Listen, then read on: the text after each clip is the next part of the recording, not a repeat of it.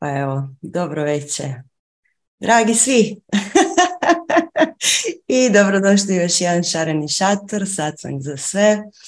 I evo do koje naše brojkice na Zoomu skaču, skaču, skaču. Uh, Ines, ajmo mi provjeriti zvuk. Ja te jako dobro čujem, nadam se i ti mene. Evo, pratile smo malo chat. Panika, ne čuje se ništa, šta ćemo sada? Sad se nadamo se svi čuju, a oni koji ne čuju i vide da samo otvaramo usta, morat ćete nešto poštelati sami sa zvukom jer zvuk je službeno dobar. Eto, budući da je zvuk službeno dobar, možemo službeno i početi. Danas nas čeka jako uzbudljiva tema. I naravno, kao i obično, primile smo previše pitanja, pa ćemo vidjeti kuće nas to sve skupa odvesti. Današnja tema je famozna crna magija. E sad, zašto se mi baš sada bavimo time? Zato što je vrijeme da razjasnimo što je sve crna magija i zašto nema potrebe da nas toga bude strah, ako smo čisti, ako živimo ljubav, odnosno zašto nas toga možda i treba biti strah ako ne znamo što sve crna magija jest. I kao što većina vas i zna, Ines i ja pripremamo radionicu koja se zove mistično crna magija. I u njoj ćemo se naravno baviti sa mnogim oblicima takozvane crne magije. Jer naime na našem divnom Balkanu postoji bogata povijest crne magije i uroka i baba pošumava koje ljevaju strahove i hođa koje bacaju kletve i ljubavnih napitaka koliko voliš i čarolija svakakvih. To ćemo također dotaknuti u radionici. Međutim, ono što je puno, puno važnije je shvatiti kako stalno i svakodnevno na samima sebi radimo crnu magiju. I kako svaki put kad kažemo ja nemam vremena, ovo nije za mene, ja nemam snage za ovo, ja nemam para za ovo, ja sam prestara, premršava, predebela, šta god. Ili kad svojoj djeci kažemo to se ne može, ili kad susjedu kažemo ti si glup. ili tračamo, ogovaramo, lažemo, ljutimo se, psujemo, kukamo, manipuliramo, želimo upravljati drugim ljudima. Čak i kad vjerujemo lažima koje su nam servirane preko medija, sve to dio usmjeravanja naše vlastite energije, odnosno naše vlastite magije, jer magija je upravljanje našom energijom. I to je nešto što možemo nazvati crnom magijom. Eto. O tome puno, puno dublje u petak i u nedjelju. Znači, radionica se održava 16. i 18. 6. Znači, u petak i u nedjelju. Da vam tamo jedan dan da probavite ovaj prvi dio. A sada ćemo proći na vaša, preći na vaša brojna, brojna pitanja i iskreno vjerujemo da e, u mnogim odgovorima e, smo obradile puno pitanja zapravo. Tako da svi vi čije pitanje možda nije stiglo na red, pronaći ćete svoje odgovore u ovim pitanjima na koje, e, na koje jesmo odgovorile, odnosno na koje ćemo tek odgovoriti. Eto, Ines. Pa da, e, upravo smo tako posložili pitanja, pošto ih je došlo jako, jako puno. Posložili smo pitanja tako da ona koja vam se čine da nismo pročitali baš ta pitanja i izravno odgovorili na njih, odgovorili smo na njih kroz ova druga pitanja. Stoga pažljivo slušajte sve odgovore, nije da kad čujete pitanje, a to nije moje pitanje, pa onda nastavit ću peglat. Nego pozorno slušajte i naći ćete svoje odgovore. I kao što je Sanja rekla, došao je jedan trenutak da se obračunamo sa crnom magijom. Zašto? Zato jer trenutno se dešava jedan pa jedan energetski kvantni skok, civilizacijski kvantni skok, društveni kvantni skok. I crna magija je izravno ona koja hrani svu tamu u svijetu. I kada se svako od nas suoči sa crnom magijom koju radi, tada mi oslabljujemo tu kolektivnu tamu u svijetu. Stoga ova tema je nešto čega ne treba zazirati, jer kao u crna magija, bolje da se ne petljamo u to. Ne, ne. To nije nešto čega treba zazirati, nego nešto sprem čega otvoriti oči treba i sa puno ljubavi to razriješiti. Ali ajmo mi na pitanja pa ćemo ući dublje u temu. Pitanje broj jedan nam se jako svidjelo. Kakva su vaša saznanja o tajnim društvima koja kontroliraju cijeli svijet i zašto točno? O vanzemaljcima koji nas posjećuju, zašto, ako su toliko napredni i moćni, zašto nas ne unište, čemu im služimo? I je li istina da su nam ograničena znanja i putovanja u astralima, da ne otkrijemo koliko smo moćni i tajnu postanka svijeta i tko smo i zašto smo tu? Oh, odakle krenuti? Evo, ja ću krenuti prvo od tajnih društava, pa ćemo onda, Ines ćeš onda ti uskočiti. Znači, tajna društva, tajnih društava ima jako puno i nastala su uglavnom kako bi se očuvala drevna znanja. Zašto očuvala drevna znanja? Zato što, kao što jogi znaju, mi se nalazimo u takozvanoj kali jugi i već smo dugo u tome. To je jedno doba degradacije čovječanstva, neznanja, ropstva, nepoštivanja osnovnih postavki života i tako dalje. I ta drevna znanja sadrže recepte za upravljanje stvarnošću i to su recepti prave drevne duboke magije koje ne možemo dati prosječnom čovjeku danas jer on se nije u stanju na pravilan način pozabaviti sa tim receptima. I nažalost, budući da su ljudi, pa evo reći ćemo do sad, u ovoj povijesti do sada, bili u prilično niskoj vibraciji i tajna društva se svih ovih tisuća godina koliko postoje, sastoje od ljudi i mnogi od tih ljudi ne razumiju znanja koja su dobili i zato mnoga od tih društava koriste ta znanja u, pa nazovimo krive svrhe. E, znači, koriste ta znanja u svrhu kontrole, odnosno moći. Međutim, to je uvijek varka. To je kvarka i ti ljudi su duboko nesretni, jer ti kad kreneš po kontrolu i po moć kroz kontrolu, zapravo si otišao u mrak umjesto da odeš u svjetlo. Jer jedina prava kontrola koju možeš imati je potpuno povjerenje u kreaciju i potpuno povjerenje u svjetlo. I dokle god mi njegujemo vlastito neznanje i ignoriramo postojanje svega što nije u našoj kutiji, ta tajna društva o kojima si ti pitala, ti si pitala o ovim zločestim tajnim društvima, um, će biti takva kakva jesu i da upravljati će nama. I mi smo toga svjesni. Samo nama se ne da izaći iz naše kutije i početi se baviti s time. Ono što je ključno kod uh, tih zločestih tajnih društava je da zapravo nedostaje ta osnovna postavka i osnovno učenje ovog našeg, ove naše realnosti, a to je ljubav. Jer jedina prava alkemija i jedina prava magija koja će uvijek raditi je ljubav. I mi smo ovdje na zemlji u, na učilištu, to jest u učilištu ljubavi. I svi smo došli naučiti ljubav. I ono što bi samo htjela napomenuti tu je da nisu sva tajna društva negativna, da pače, ima ih jako, jako, jako puno koja se jako trude njegovati ove neke stvarne postavke života, znači poštovanje i suradnju, život kao, kao predivnu kreaciju i život kao igru i većina tajnih društava zapravo se jako trudi nastaviti učenja tih drevnih znanja. Međutim, propaganda želi da mi mislimo da su to sve negativne kabale. Super mi je kad me neko pita šta ti misliš o onoj negativnoj kabali? to ne znači ništa. To je neka neka riječ koju je neki urednik nekog TV programa tamo negdje nekad smislio i onda je to nekako ostalo. Ne, kao i mnogo drugih stvari.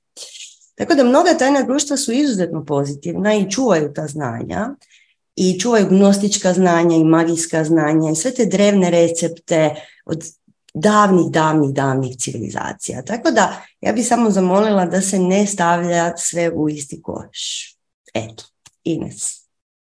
Pa ja ću se nadovezati na baš tajna društva koja kontroliraju svijet i da, istina je, postoje tajna društva koja se praktički bave crnom magijom i koja, ajmo reći, na prvi pogled kontroliraju svijet. Međutim, to je varka. E, vratit ću se na to mrvicu kasnije, zašto je to varka i prvo ću samo reći kako je do toga došlo i zašto to oni rade. Kada se neko bavi duboko magijom, tada njegova ili njezina osobna moć počinje rasti. I kod apsolutno svakog tko je na duhovnom putu, na magijskom putu, jer kad mi kažemo magija, to znači svjesno upravljanje vlastitom energijom, dakle to je put velikog rada, put samospoznaje. I na tom putu, kada on vrati svu svoju zauzetu energiju i dobije puno slobodne energije, ojača svoj fokus, ojača svoju ujedinjenu volju, spoji se sa kozmičkom namjerom, on počne osjećati nevjerojatnu snagu.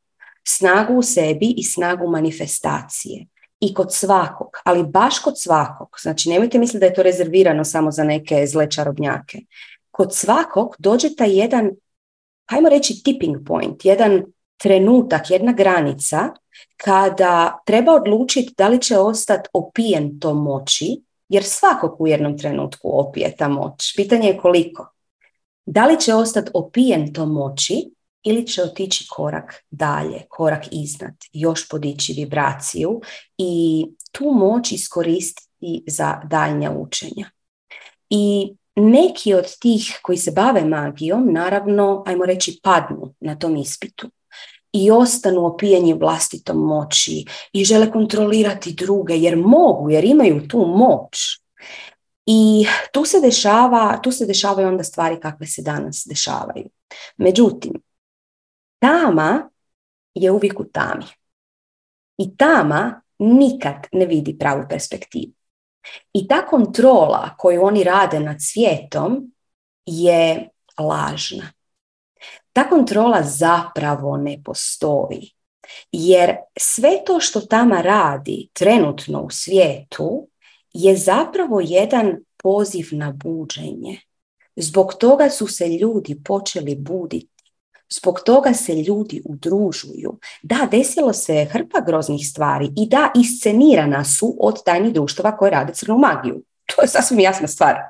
Međutim, oni misle da time kontroliraju ljude, da rade svoj put, međutim, sve to je poziv na buđenje i to je jedan katalizator, jedna noga u guzicu svim onima koji se do sada nisu probudili da se probude. I zapravo svjetlost zna vrlo često na vrlo lukav način prevariti tamu. Tako da tama misli da ona radi boa, neke tamne stvari, a zapravo na kraju ispadne ako uspijemo tu tamo raspakirati, naravno, to je sad za svakog pona osob i kako ju raspakirati radit ćemo na radionici isto tako. E, ako ju uspije raspakirati, mi zapravo te tame dobijemo nevjerojatne spoznaje, dobijemo nevjerojatnu moć koju onda koristimo za svjetlo. I svjetlosnici se rađaju u tami svjetlosnik neće nastati, e, kod mene je sve super, sve mi je dobro, ok, ne, nema tog katalizatora.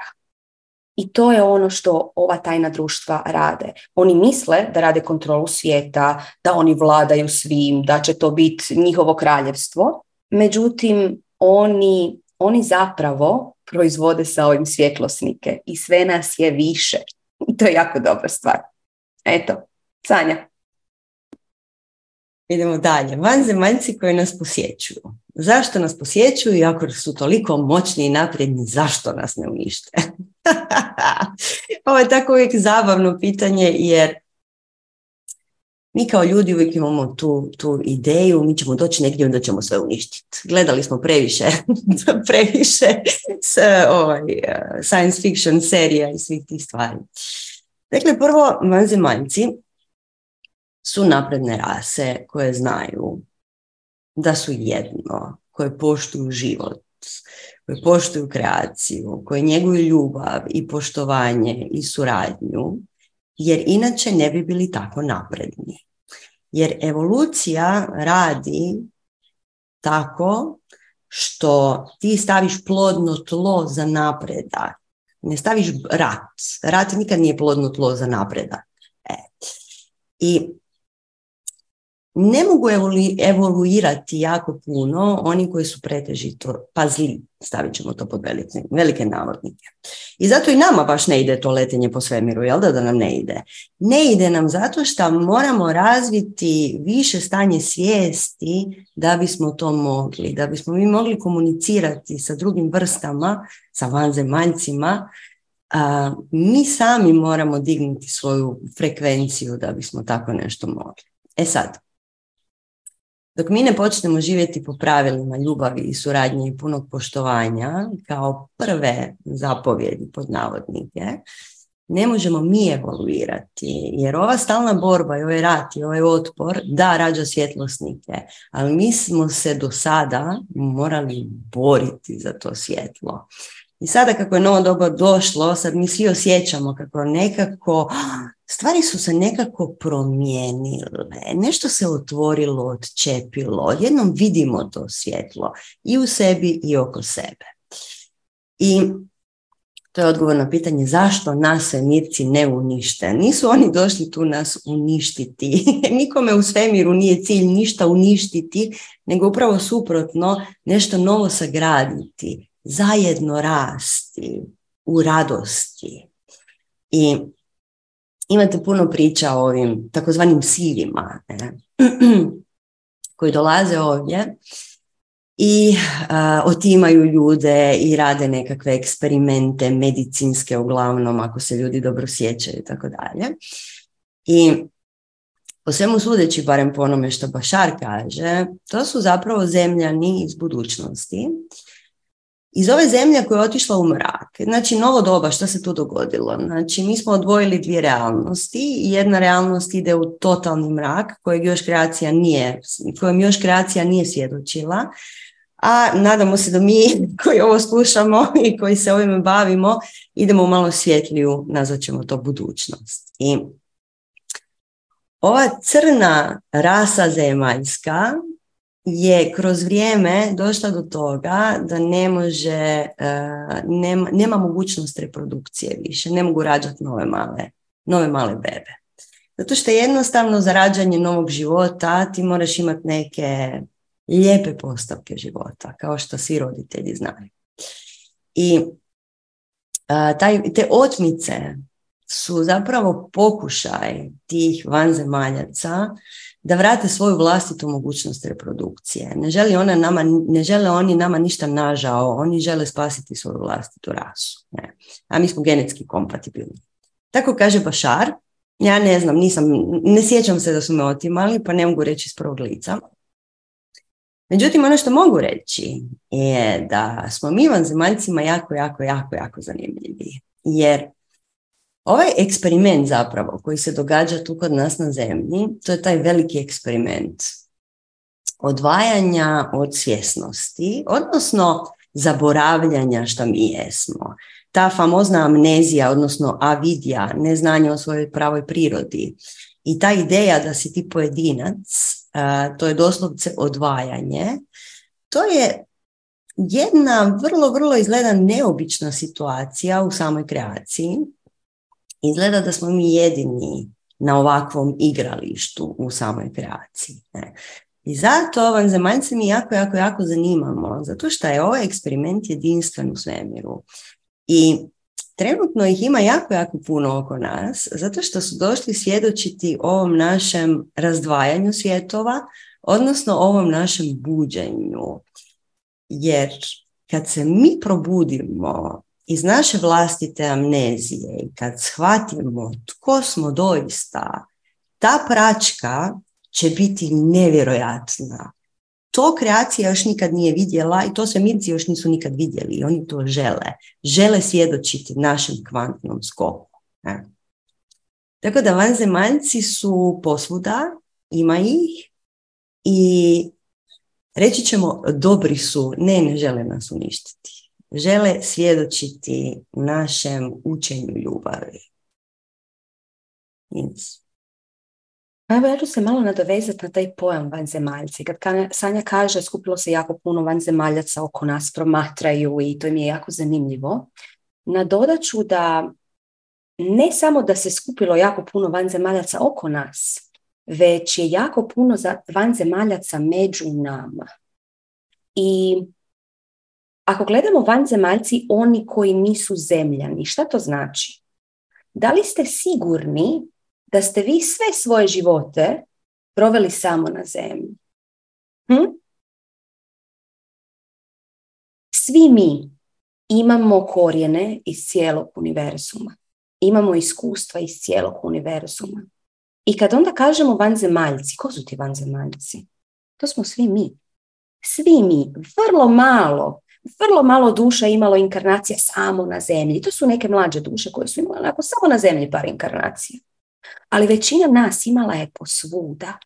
I kad se desi taj kvantni skok, doći će do jednog ujedinjenja sa, ajmo ih tako nazvati drugim vrstama, sad to zvuči ko X-Files.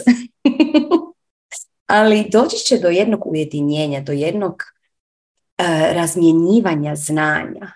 I zato, upravo zato su mnogi vanzemaljci se inkarnirali upravo ovdje na zemlji i promatraju iz prvog lica šta se dešava.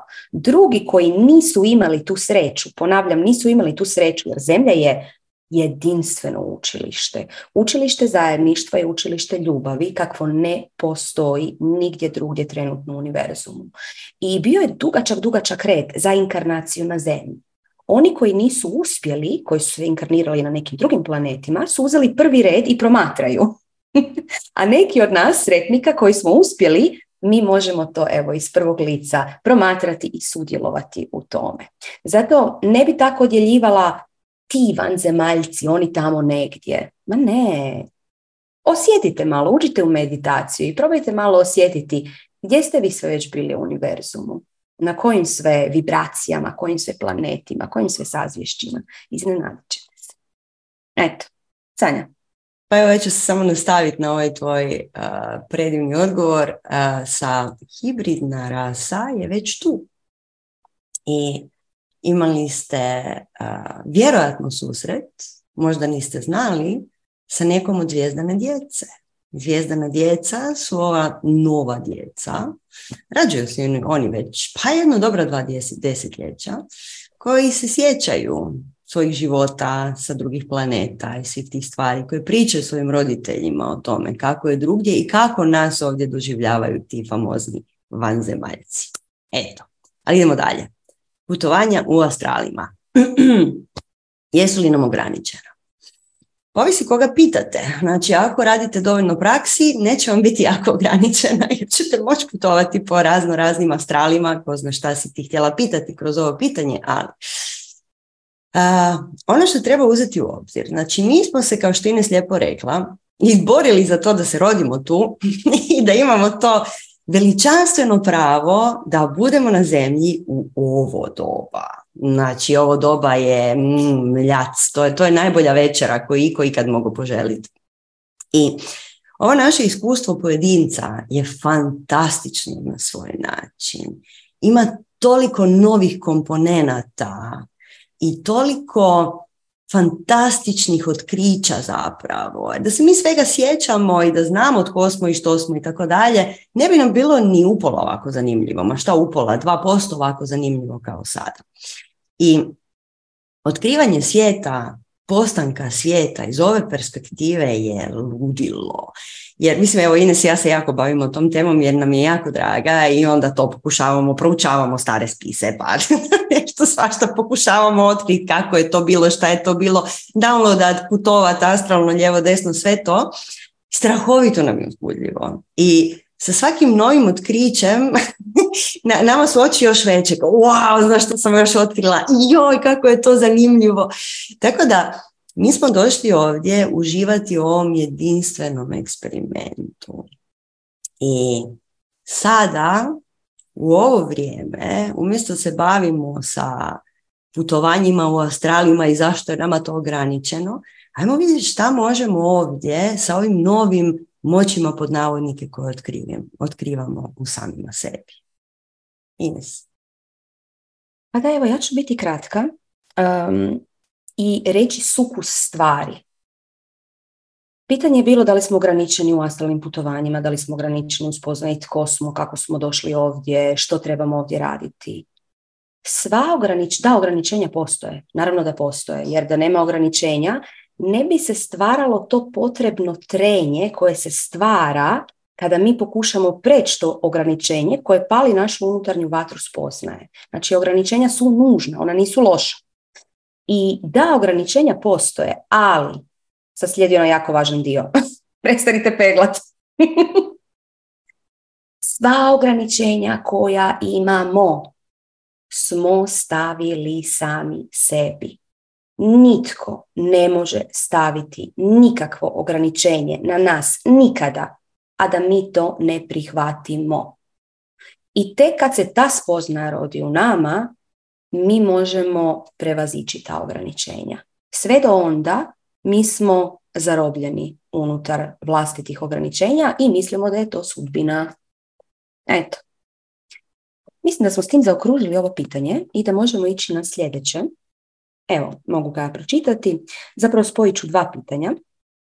Prvo kaže kako izgleda magijski napad i kako ga razlikovati od džurinih projekcija. A drugo kaže crna magija što je to? Postoje li ili joj dajemo mističnu snagu? Drugi džuro. Pa evo, Sanja, jesi za da prvo krenem pa ćeš se nadovezati? Može. Znači, ajmo vidjeti šta je magija. Šta je crna magija? Crna magija je upravljanje energijom na način da nekome nanesete bilo kakvu štetu. Da li ćete mu oduzeti slobodu, da li ćete mu oduzeti energiju, e, što god. Znači, bilo kakva magija, bilo kakva energija koja je upravljena na to da oduzme ili našteti drugoj osobi, smatra se crnom magijom. Crna magija može se podijeliti, znači ovo je vrlo kratko, sukus što je crna magija. Crna magija može se podijeliti na nekoliko razina. Kao prvo, crna magija je stvarna, crna magija postoji. Mi mislimo možda, postoje dio ljudi koji uopće ne vjeruju u crnu magiju, postoji dio ljudi koji na pola vjeruju u crnu magiju, na pola ne, ali zna da se u to ne treba petljati. I postoje ljudi koji koje zapravo intrigira crna magija. Crna magija je nešto što radimo svakodnevno na ovoj prvoj razini. Crna magija je nešto što hrani svu tamu u svijetu. I kad bi postojali samo crni magovi, zle vještice i čarobnjaci, tih zlih magova, vještica i čarobnjaka je zapravo malo, nema ih puno ta tama u svijetu ne bi bila takve snage kakva je.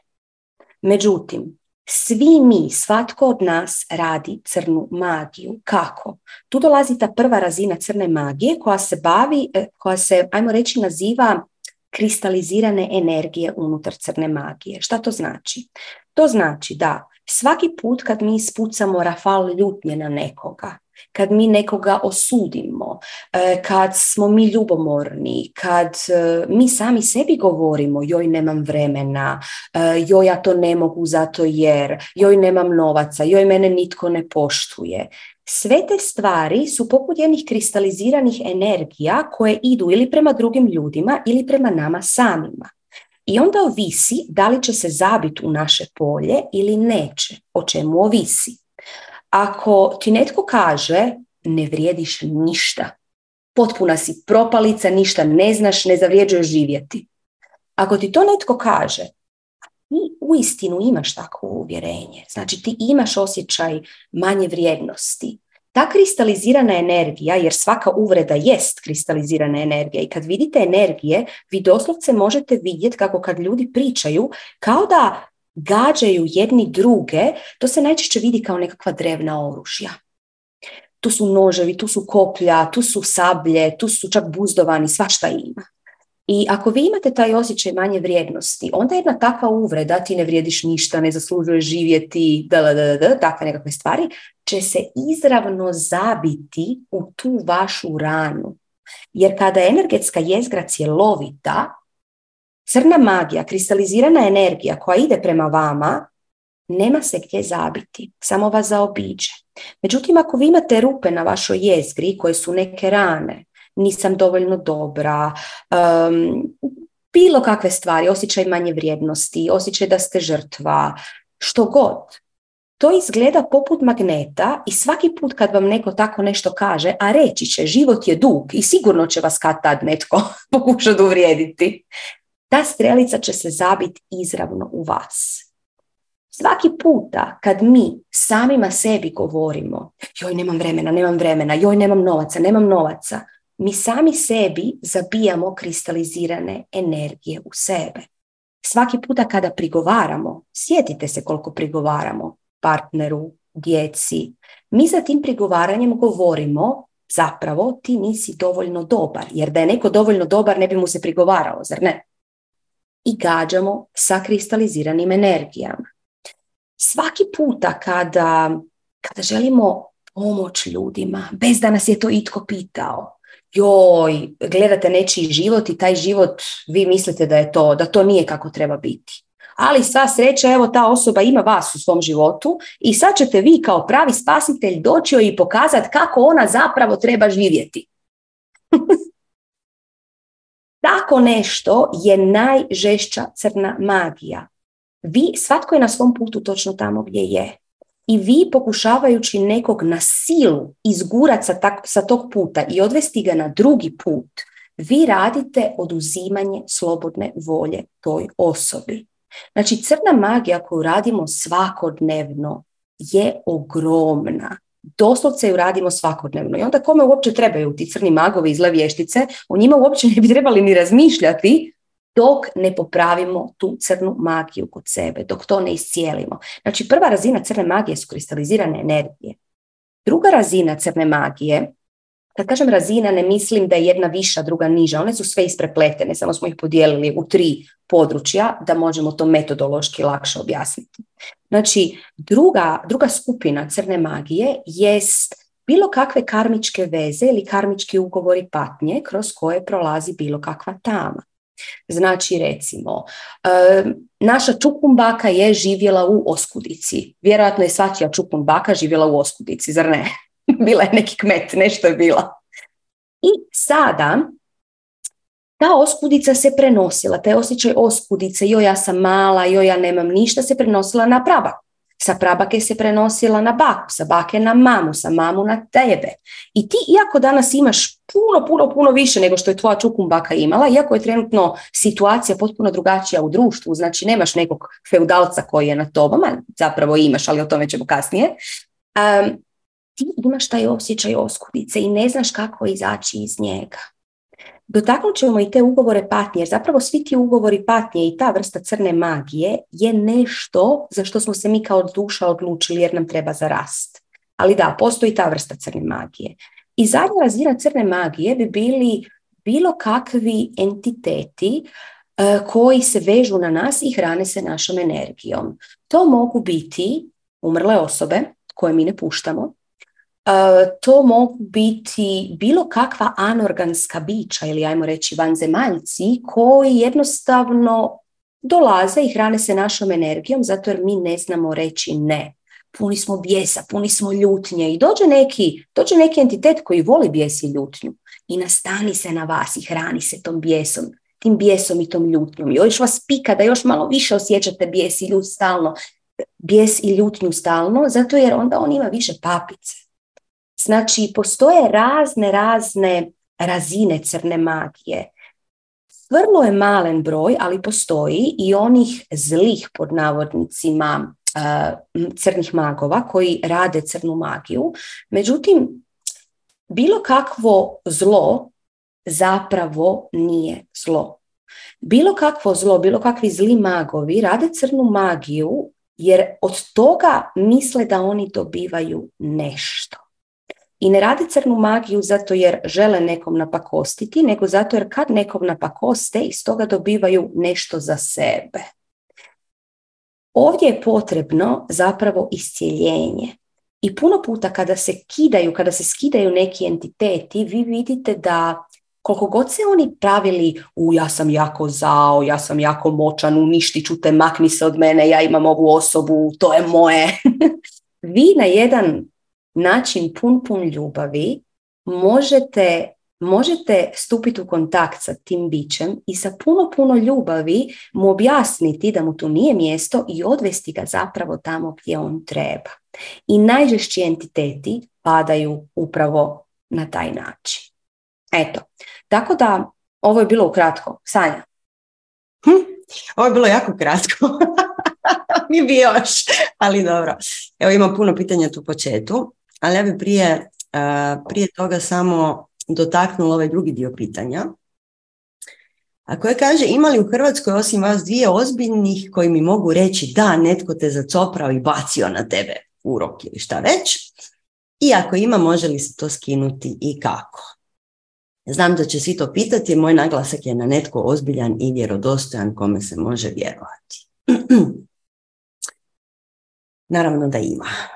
Ozbiljnih i vjerodostojnih kojima se može vjerovati. No, prije nego što uđemo uopće u to, a, strahovito je važno da vi kao korisnik usluga takvih stručnjaka i majstora a, shvatite šta radite.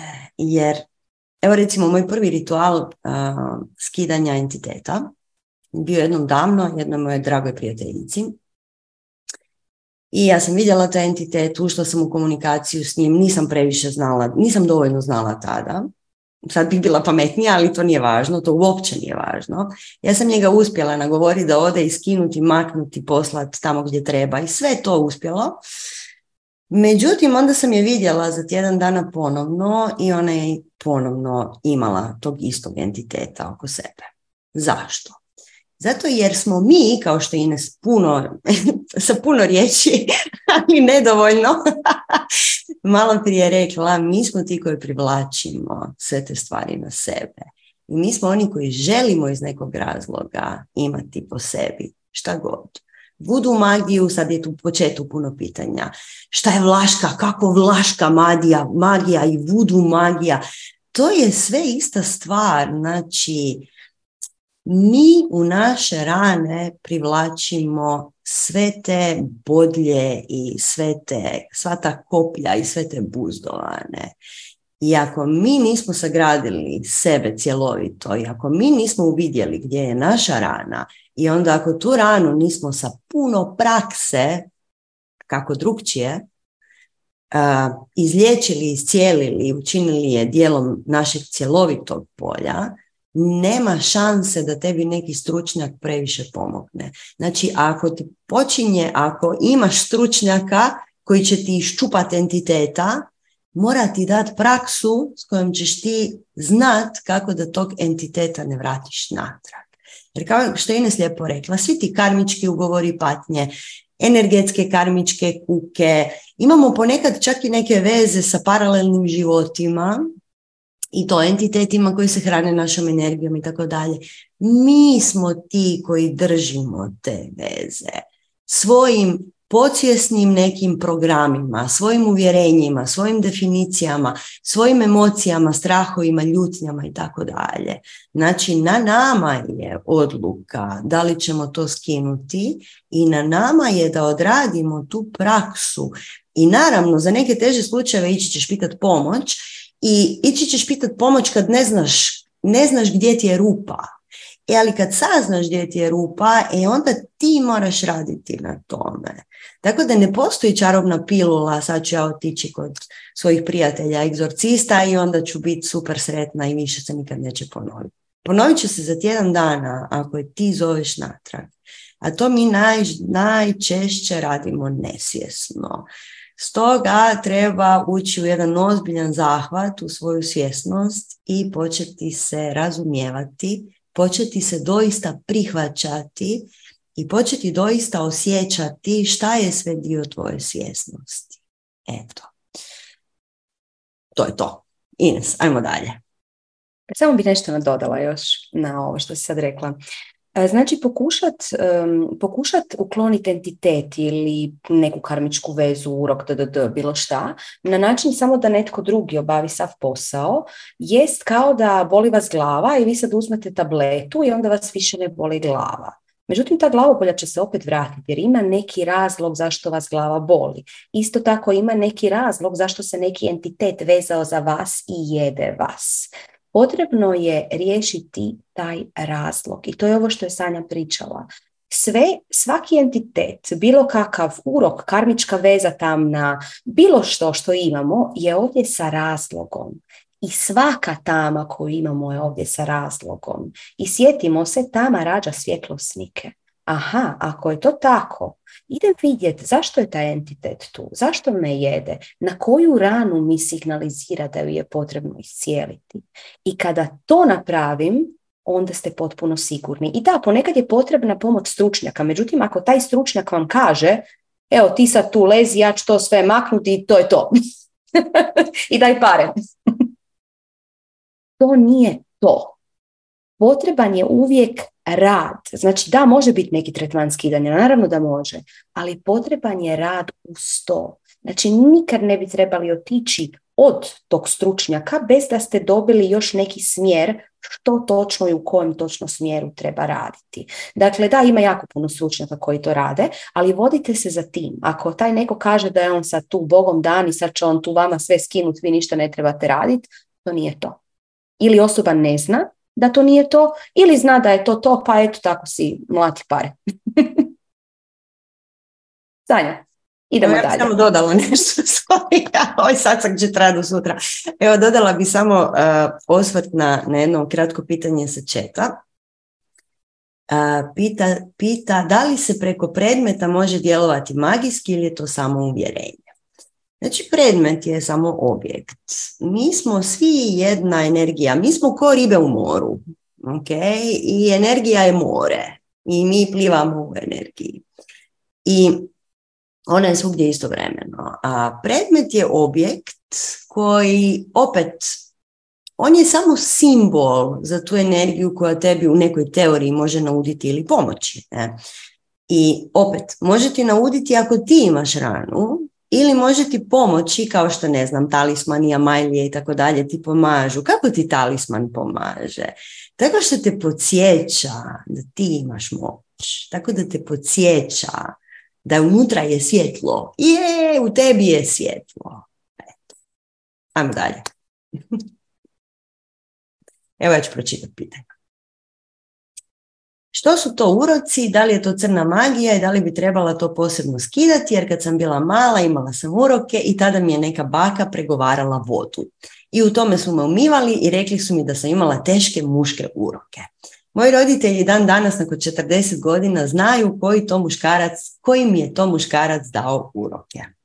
Tata me nakon tog iskustva dok sam bila mala stalno vezao končić oko ruke, a baka stalno brisala sa krpom kojom se pere suđe.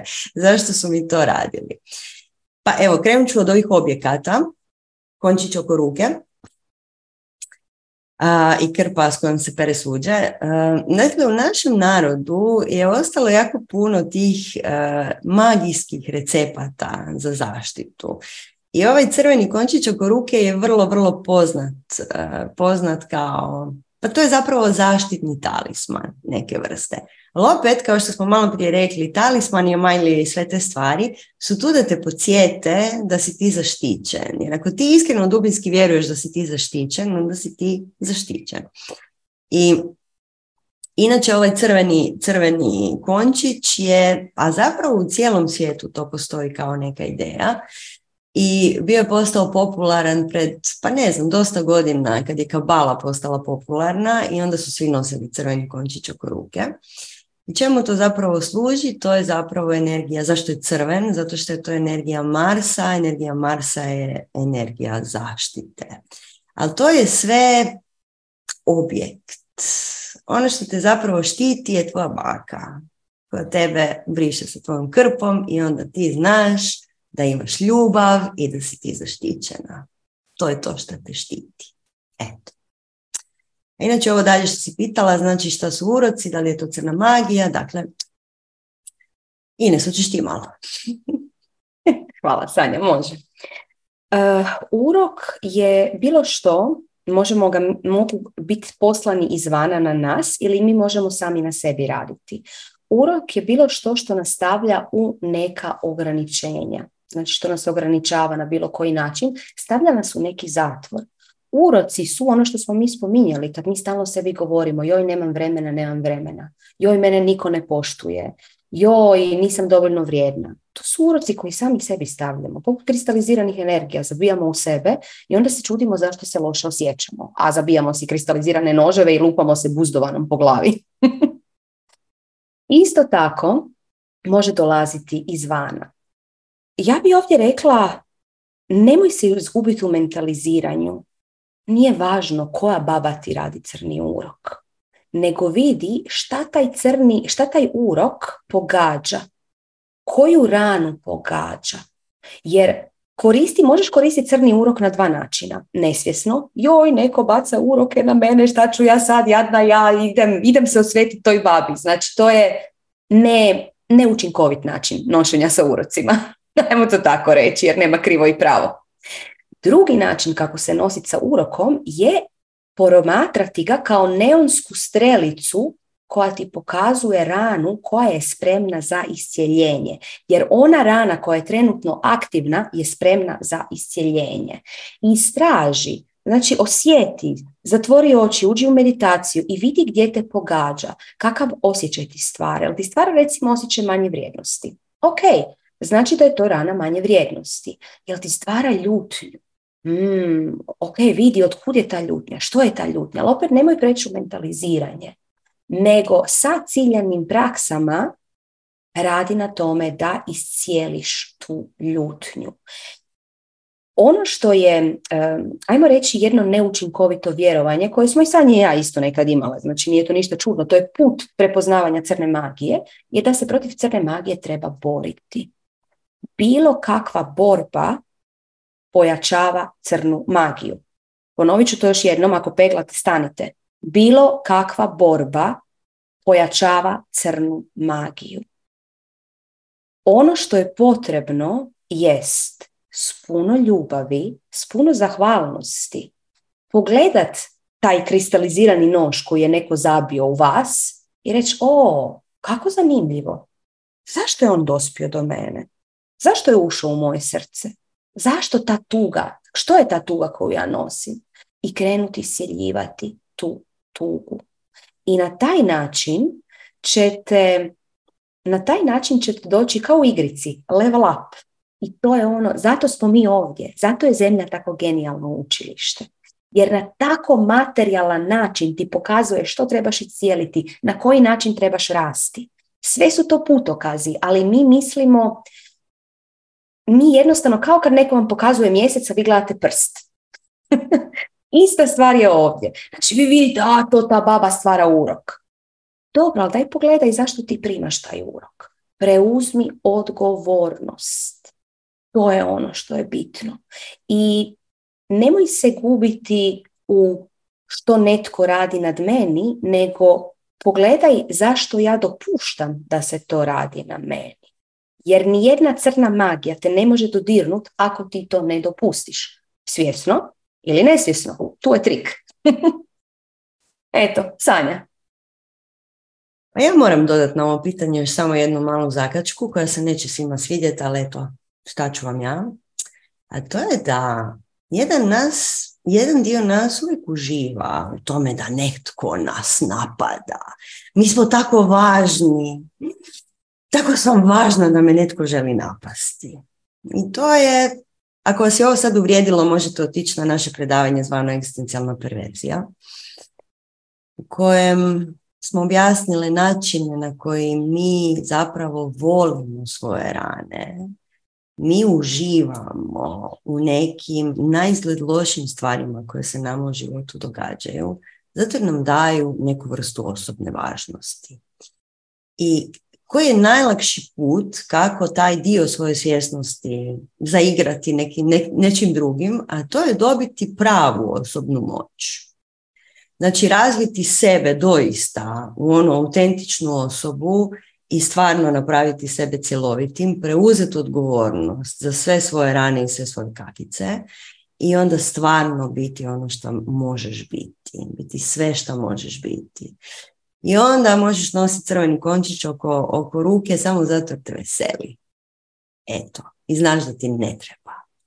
Tako da treba se dobro pogledati kod ove teme, treba ući duboko u svoju nesvjesno i svoje podsvjesno i onda si priznati neke stvari. Eto, samo morala sam to dodati. Evo, Ines, ajmo dalje.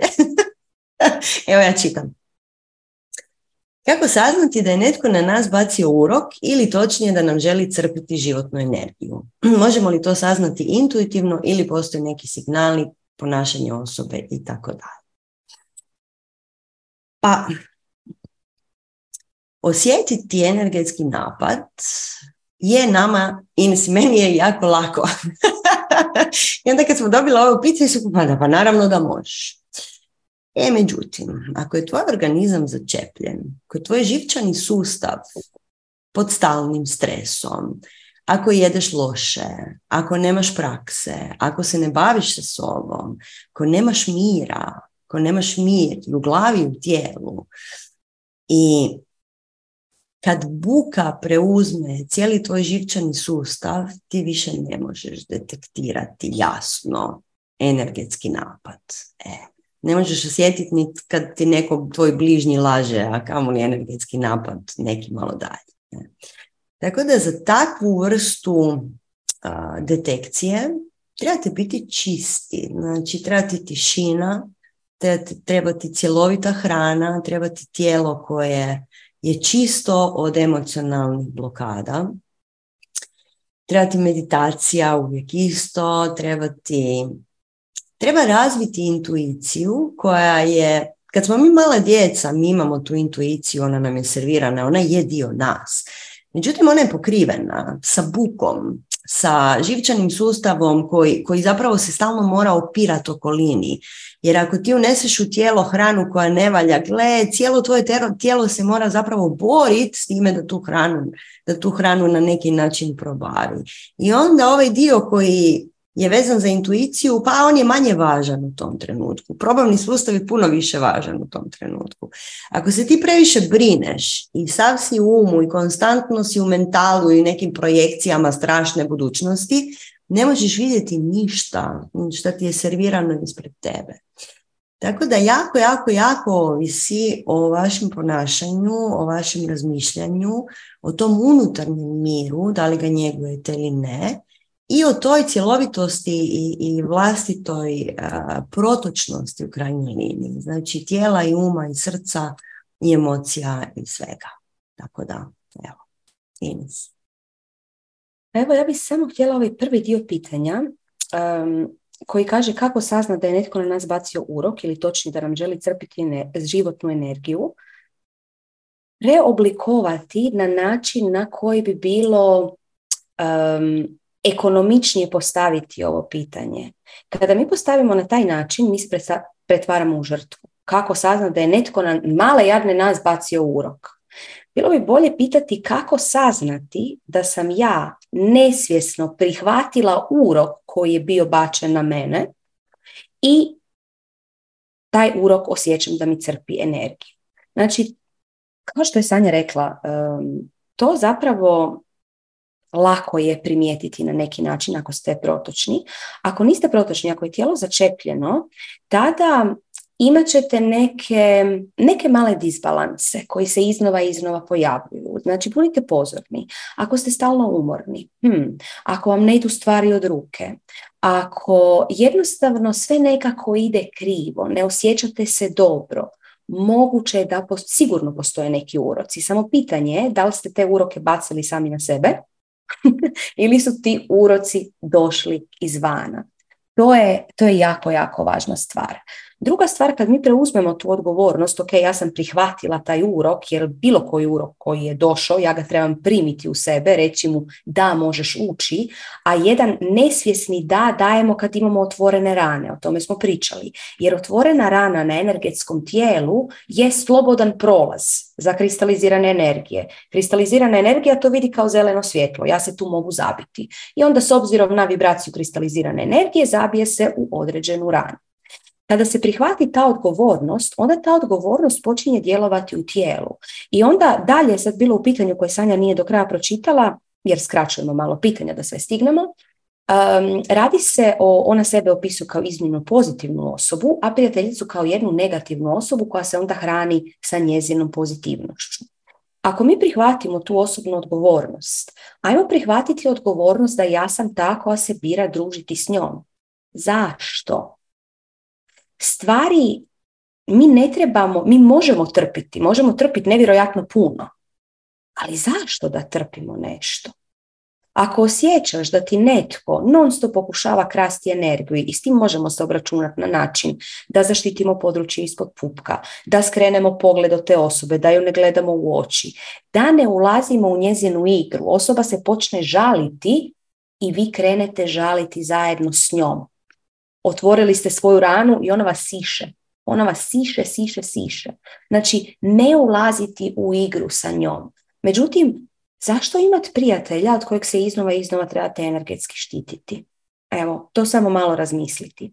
Postoji razlog zašto je ona naravno u tvome životu i zašto će ostati u tvome životu sve dok, sve dok ne raspakiraš tu situaciju i tu ćemo se malo, e, u drugom pitanju ćemo ući malo dublje u to, to je jedan koncept koji je poznat, e, poznat u šamanizmu kao koncept malog tiranina. I ukratko ćemo samo reći da svi mi imamo jednog ili više malih tiranina koji na neki način nas pokušavaju, ajmo reći pokušavaju nam podmetnuti nogu u ovoj igri života, metaforički. I tu mi rastemo. Ali dobro, na jednom drugom pitanju ćemo još dublje ući u to, tako da evo, tu ću sad završiti. Um, ovako, u zadnje vrijeme ne mogu se fokusirati na manifestacije želja, pa me zanima je li to nedostatak moje vjere u realizaciju i kako povećati snagu vjere da će se želja i ostvariti. E, to je taj love and light, tako zvani. Samo ti zaželi i onda će se dogoditi. Međutim, ono što je strahovito važno kod manifestiranja naših želja i općenito naše stvarnosti je količina naše slobodne energije. Što to znači? Znači svi mi imamo količinu slobodne energije 100. I ako se ti konstantno brineš, na to ti je otišlo 10 ako krivo jedeš pa tvoje tijelo uzima još deset, to ti je otišlo još tamo deset. Ako imaš ljubavne probleme, to ti je tu negdje iza srca otišlo još dvadeset. E, ako nemaš dovoljno para i konstantno se copraš sa crnom magijom i vrištiš ja nemam para, ja nemam para, na to ti je otišlo još 40, tebi je realno ostalo deset i s time manipuliraš svojom stvarnošću. To ti nije dovoljno za neke, nazvat ćemo to velike stvari, odnosno velike promjene u tvojoj realnosti.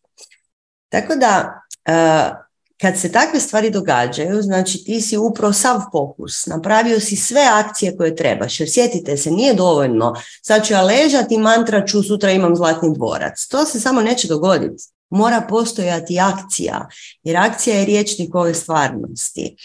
I znači, ako smo napravili korake, sve koje, koje su nam, sva vrata koja su se otvorila smo vidjeli i krenuli, međutim to se nije dogodilo, to znači da nema slobodne energije. Znači da je slobodna energija negdje negdje nije slobodna, znači negdje je zakačena na neke druge, druge sfere u našoj svjesnosti.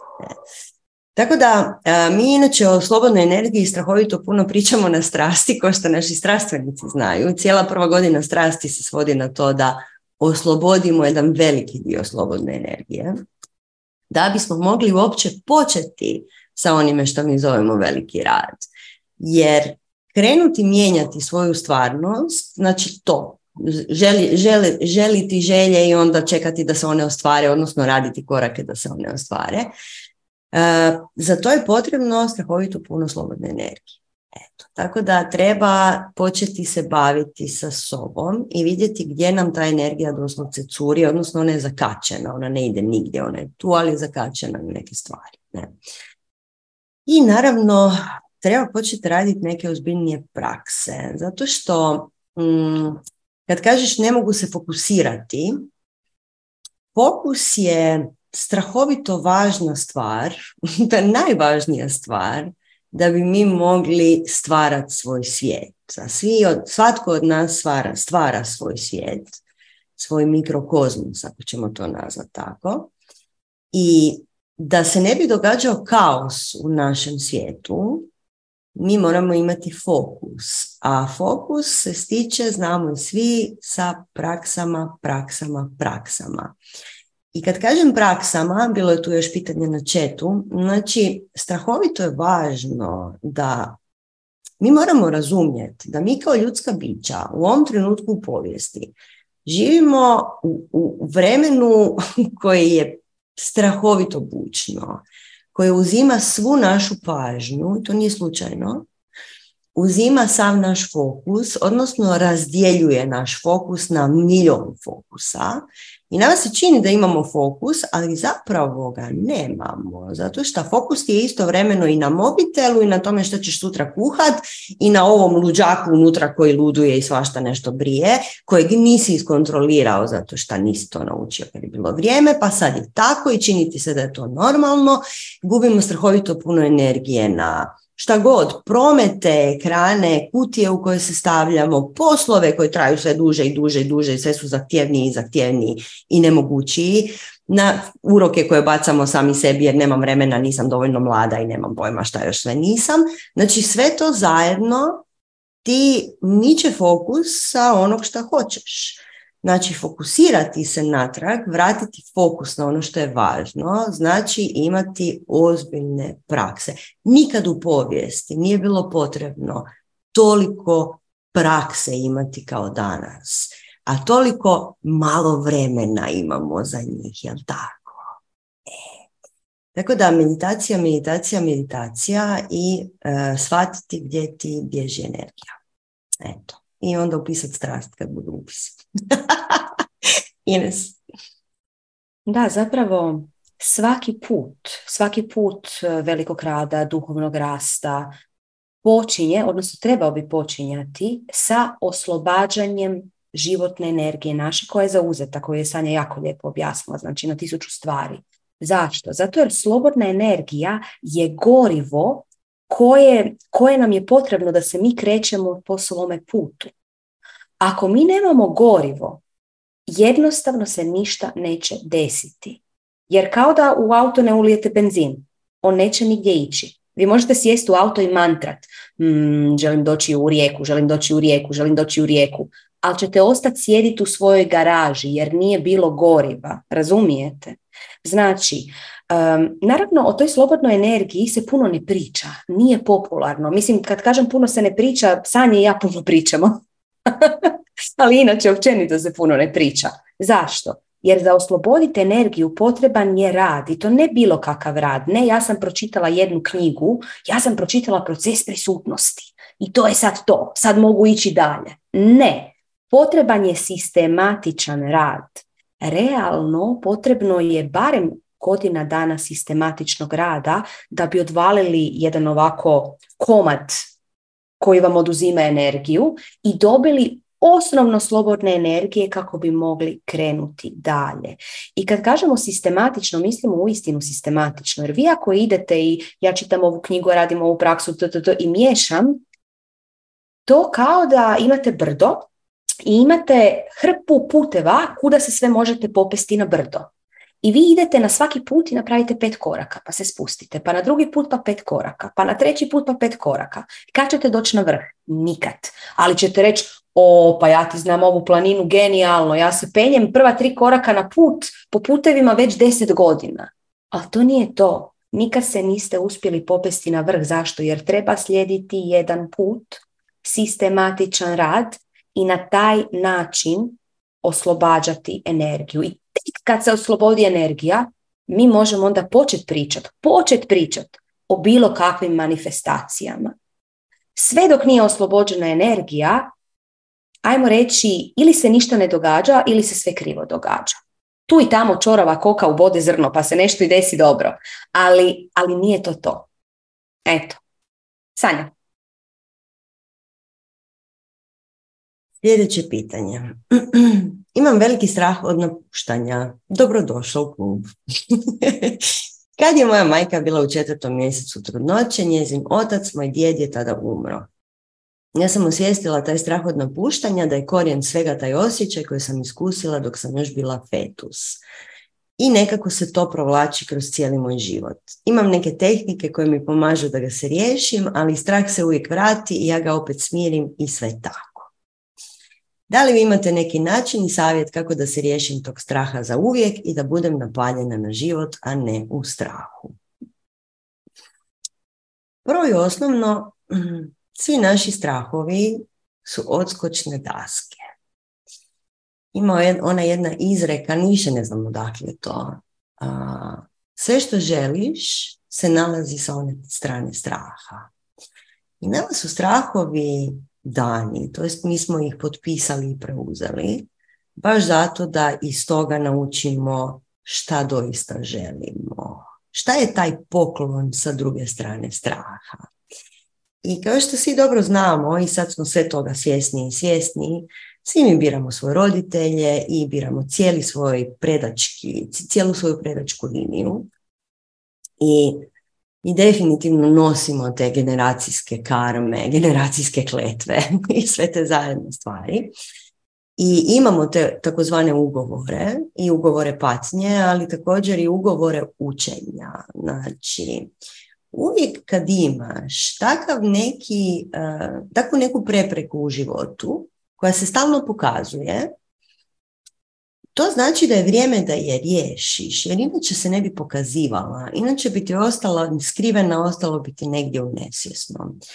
I kad je neki strah zreo da ga riješiš, on se počinje pojavljivati u manifestaciji, znači počinješ ga manifestirati. I ono što je prekrasno je kad ti riješiš taj strah i kad vidiš šta je pravi poklon koji leži iza njega, a to samo ti nažalost možeš znati, ne možemo ti to reći sada, riješiti ćeš taj strah i za sve svoje pretke. Koliko god to sad čudno zvučalo, znači cijela ta generacijska linija će imati riješen taj jedan strah, taj jedan zapravo ugovor. I kako se to događa, kako se to rješava? Gle, riješiti se strahova ima jako puno raznih metoda, ima raznih rituala, razno raznih stvari. Tako da tu ćeš morat samo odabrati šta te najviše privlači i koji put je tebi nekako najprirodniji, najsvojstveniji, najzabavniji u krajnjoj liniji, naj, naj možda čak i lakši ćemo to, to, to reći u smislu da ti je otvoren. Znači, ako se to pojavljuje u tvom životu, ta vrata su se već otvorila. Dalje, će Ines. pa zapravo sve si rekla, evo ja ću samo poentirati nešto. Mi možemo misliti da smo neke stvari riješili. I onda vidimo da se vraćaju ponovno i onda nam nije jasno. Pa kako se to vraća ponovno? Pa mislila sam da se to riješilo. I onda to, kao što si ti rekla, pokušam smiriti. Šta znači smiriti? Pa na neki način potisnu da trenutno nije aktivno, ali opet postoji latentno u nama. Znači kad ga upikne nešto što ga treba upiknuti, neka kristalizirana energija zapravo izvana ili iznutra, on će se ponovno aktivirati. Sve dok mi, i to sad ne vrijedi samo za ovaj strah, to vrijedi za sve, sve dok mi iz neke tame, bilo ugovor patnje, bilo bilo što, nismo izvukli učenje, nismo izvukli dar i sad pazite ovo i postali zahvalni na tom učenju i na tom daru. Ne pomirili se s tim, a to je tako, nego doslovce osjećali zahvalnost prema tome i živimo taj dar. Tek tada se to može uistinu riješiti. Do onda su sve to, e, sva ta umirivanja koja radiš sa nekim praksama zapravo samo flasteri taj strah hoće izaći ti zalijepiš flaster i onda strah, ali ne, ja, sam, ja ti pokazujem da me moraš riješiti, izlazi i probije flaster, a ti zalijepiš još jedan flaster, pa tri flastera, pa četiri flastera i nije ti jasno zašto se to nije riješilo. Zato jer potrebno je da izađe, potrebno je da ga raspakiraš. Svaka tama je zapravo svjetlost iznutra, ali je zapakirana u paket tame. I onda ono što mi kažemo na strasti, treba imati muda to je, za neke stvari to su kozmička muda koja su ti potrebna. Ti uzmeš tu tamu i da kažeš oho, gled ti tu tamu. i onda ju sa puno ljubavi, ne razbijaš tu tamo, e, ja sam ljuta, nego sa puno ljubavi raspakiraš tu tamo. I kad raspakiraš tu tamu, ti nađeš svoj dar. Jer zato je zemlja tako zanimljivo učilište. Ovdje nije da ovako dobiš svoj dar. na, evo ti dar i ti uzmeš taj dar i odmah ti se povisi vibracija i onda uzmeš sljedeći dar i odmah ti se povisi vibracija. Ja, život je tako lijep, sve su jednorozi i šljokice. Ne, ti dobiš govno. I onda moraš imat muda to govno uzet, pomirišat. Mmm, kako je dobro to govno idem zarit prste u njega s puno ljubavi, raspakirati, vidjeti, da zamazat ću se s tim govnom dok ću to raspakiravati, ali imam snage to napraviti. I onda raspakiraš i onda dođe taj poklon koji je baš za tebe. Baš za tebe. I zato se ta tama desila tebi, a ne susjedi Mari koja živi tako i tako, a njoj se to nije desilo. Nego se desilo baš tebi. I to je to, evo neću sad ići dalje jer ćemo otići ko zna gdje. Ajmo sljedeće pitanje, mislim da je ovo bilo jasno. Čekaj da se prestanemo smijati svi skupa. ok, idemo na jedno super zabavno pitanje. Moja majka, moj životni neprijatelj. Kad vidite naslov u novinama ubola majku 369 puta, znajte da sam to mogla biti ja. Nažalost moramo skratiti ovo pitanje, bilo je jako, jako plastično, ali nemamo vremena to se čitati. Anyway, godinama radim na odnosu sa njom, godinama se borim da je prihvatim. I mislila sam da jesam. I poslije sigurno godinu dana da je sve bilo ok, bam. Ona je svaki put sve kreativnija u svojim komentarima koji meni trigeriraju. Na primjer, dok je gledala slike samog telefona, rekla mi je da je moj momak ružan. A onda je dodala, a on se isto preziva kao i onaj mali što je pobio djecu u Beogradu. u čemu fulam da li ne treba da spustim gard ikad? Svjesna sam da je to samo moja reakcija, bijes konkretno, i da nema drugih ljudi osim mene, ali pitam se da li mogu još nešto da uradim osim da je ne gleda. Ines. Pa evo ovdje dolaze oni mali tiranini. Rekli smo da svi mi, ali svi mi, imamo jednog ili više malih tiranina. Ali oni koji su posebni sretnici, e samo ti imaju jednog velikog tiranina. I ovo smrdi lagano na jednog velikog tiranina. Mi smo skratili pitanje, tu ima i fizičkog zlostavljanja, znači svašta se tu događa. I onda osoba kaže, ja sam to prihvatila. I to potpuno. Mislim da sam potpuno prihvatila i onda izgleda da ipak friška figa nisam prihvatila. Zašto? To je ono što smo pričali. Šta znači prihvatiti? Prihvatiti znači e, nekome lupa sa čekićem po glavi i ja sam se jednostavno s tim pomirila. Ok, nekome lupa, ja sam se prihvatila sam to, boli će me cijeli život, ja sam to prihvatila. To, to je trpljenje. Potrebno je naći, e sad, reći ću odno ovaj zadnji korak pa ću onda ispuniti praznine. Znači, potrebno je naći ne oprost, mislit ćete sad potrebno je naći oprost. Ne, jer kad nađete oprost, joj mama ja ti opraštam za sve što si me maltretirala fizički, psihički, emotivno. Ne, jer kad vi dajete oprost, vi se stavljate, i sad budite pažljivi, opet prestanite peglat na tren, uh, kad vi dajete oprost, vi se stavljate malo iznad te osobe. Ja radim na sebi. Ja sam svjetlosno biće, ja ti dajem oprost od svih tvojih grijeha. To ne ide tako. Potrebno otići još jedan level up koji će vas spustiti opet na istu razinu sa tom osobom, a ne vas držati iznad, a to je naći zahvalnost. I to može zvučati brutalno, jer ako vas mama fizički zlostavlja, ako je vas netko silovao, ako je nešto se desilo, mislim, grozne stvari se dešavaju. Nemojte misliti da sad i ja nismo imali grozne stvari u životu. Naravno da jesmo. Potrebno je naći zahvalnost. Kako naći zahvalnost? Shvatiti, aha, to je moj mali ili veliki tiranin. I onda primijetiti mali ili veliki tiranini nas uče kako postati svjetlosni ratnik. Svjetlosni ratnik je onaj ratnik koji nema neprijatelja, koji se ne bori, već svaku prepreku zna preći sa smješkom. Ali da bi se to desilo, potrebno je razviti vrline svjetlosnog ratnika.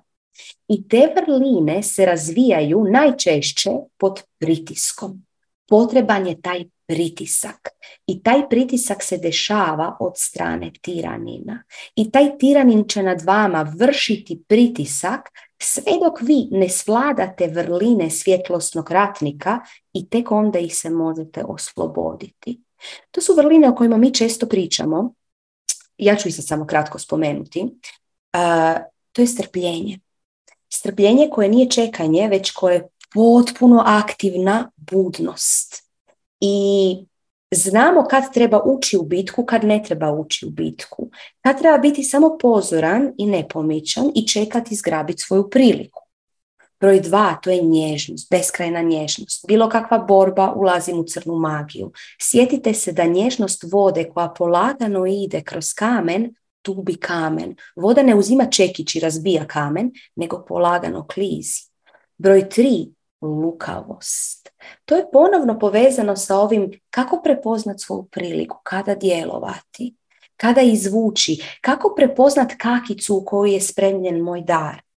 I zadnja, zadnja vrlina svjetlosnog ratnika je nemilosrdnost, koja može zvučati grubo, međutim nemilosrdnost je ustrajati nemilosrdno na putu ljubavi. I samo na tom putu ljubavi ja ću uspjeti dobiti svoje darove, ja ću uspjeti dobiti snagu da raspakiram svaku kakicu koju meni moj tiranin daje. I što je veći tiranin, to su veće kakice. I sad pazite ovo, što su veće kakice, veći su darovi. I zato kažemo, samo oni koji su sretni imaju velikog tiranina. I to je velika stvar. I kada vi raspakirate te stvari, kada uistinu ih krenete živjeti, onda zahvalnost ne može izostati.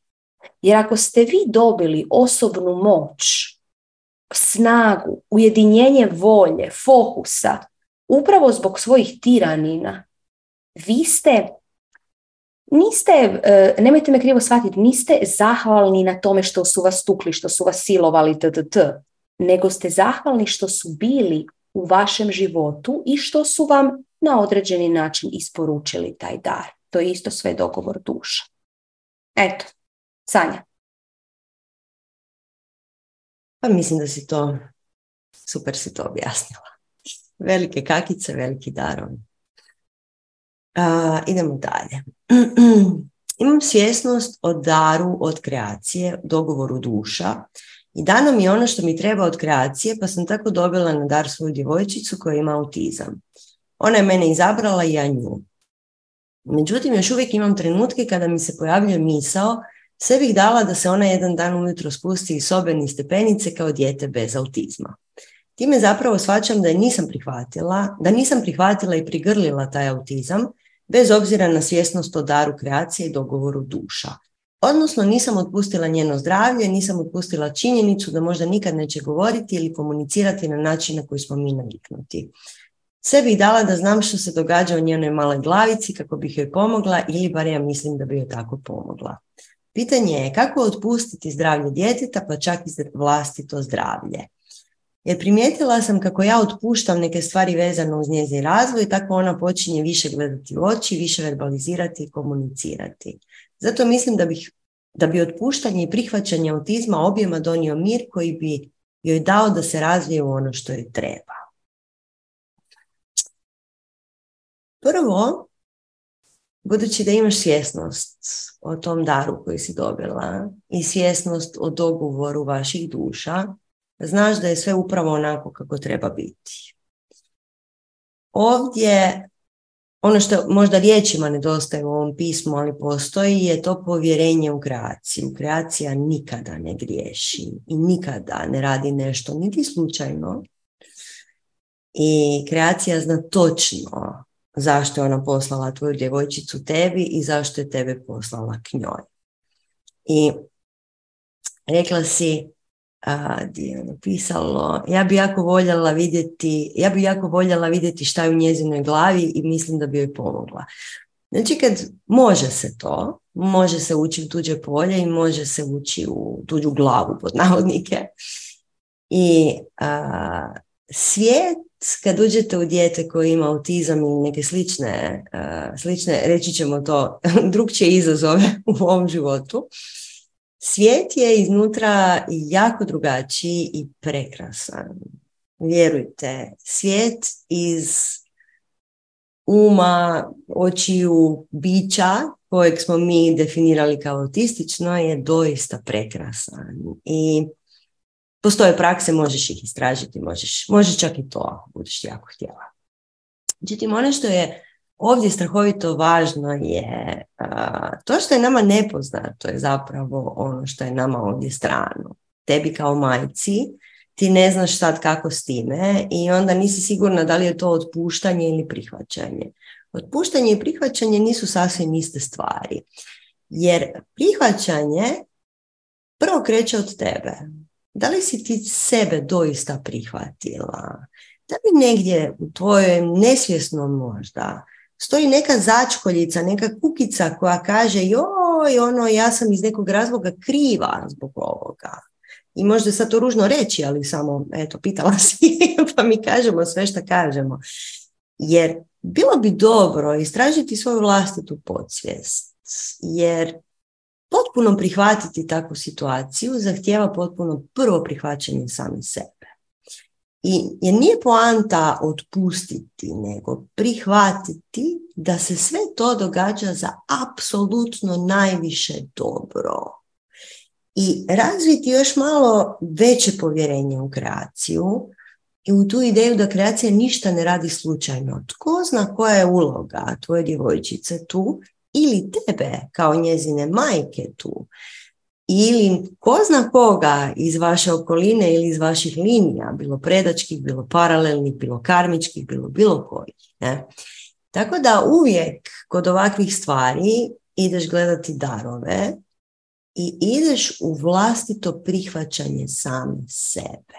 Eto, meni se čini da tu postoji možda negdje začkoljica koju nisi nisi je samo svjesna. Čim je osvijestiš, ona će ti biti dana na prihvaćanju. Ines? Pa evo, ja ću samo ponovo se vratiti na ovaj dio e, njezinog pitanja gdje je rekla, primijetila sam kako ja otpuštam neke stvari vezano uz njen razvoj, tako ona počinje bolje, ajmo reći, e, više se gledati u oči, više verbalizirati, više komunicirati. I onda ću prikazati stvari zapravo vrlo plastično, odnosno pozvat ćemo vas sve da isprobate sljedeću vježbicu. Uzet ćemo, to su naše vježbice sa dlanovima, sa rukama, zdravo da to volimo, već poznate. Znači, uzet ćete svoja dva dlana. Ok. I sad, jedan dlan će biti životni put autistične curice. Ok, koji ide? Ona ima svoju misiju, ona ima svoj put. Drugi dlan će biti majka i sad. Jedan dlan ima svoj put i sad drugi dlan koji je majka, ona bi htjela promijeniti njezin put. Ona bi htjela da nije autistična, da ide nekim drugim stazama. Šta to radi? Putu djevojčice. Koči ga. Kada majka potpuno prihvati, nađe zahvalnost, znači ne samo prihvati, nađe zahvalnost, ona će ta djevojčica koja ima autizam, znači njezin je put i njoj će se otvarati razne stvari upravo zbog toga po njezinom putu. Međutim, to će se desiti tek kad majka nauči fluidno pratiti njezin tok. Sve dok se bori, probajte se boriti. Kako onda ide jedna ruka? Jel može ići fluidno? Ne može. I to radimo, to je zapravo, sad to će jako grubo zvučati, to je zapravo jedna vrsta crne magije koju radiš nad svom kćeri. I zato da, nađi tu začkoljicu. Nađi tu začkoljicu kod sebe. Oprosti sebi sve što trebaš oprostiti. Osjeti snagu tog djeteta koje ima autizam. To je jedan čudesni svijet koji se zbiva u tom djetetu. Nađi radost u tome, to sad isto može grubo zvučati, ali kad uistinu osjetiš tu radost, to dijete će se otvoriti, procvjetati na načine na koje se nisi ni nadala. Eto.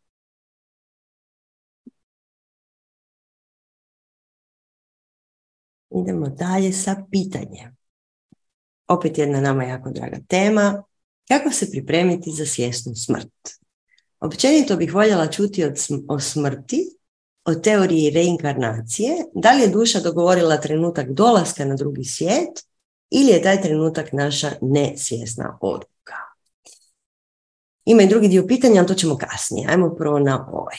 Znači, kako se pripremiti za svjesnu smrt? Svjesna smrt, kao što smo puno puta pričale, je ostati svjestan i proći živ kroz smrt. Ostati živ i u smrti. Jer smrt je zapravo jedan predivan povratak kući po svemu sudeći, po svim iskustvima koje mi iz ove realnosti možemo dobiti kako bi to moglo izgledati. Smrt je jedan veličanstveni trenutak ako se na njega pripremimo pravilno. Jer vratiti se u svoju pravu prirodu je šok za našeg džuru, za naš ego, za naš um.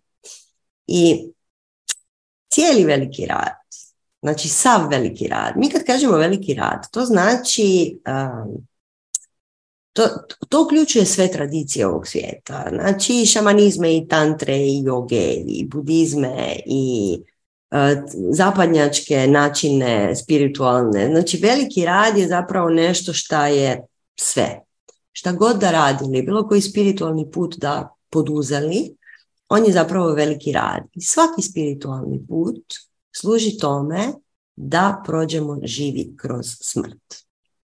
Jer taj veličanstveni trenutak kojeg ćemo svi doživjeti može biti užasan, a može biti spektakularan. I ako smo mi doista jako utaboreni u našim praksama i u našem velikom radu, mi ćemo dobivati informacije i mi dobivamo informacije na koji način se pripremiti, šta je to doista i na koji način možemo doista proći svjesno kroz to.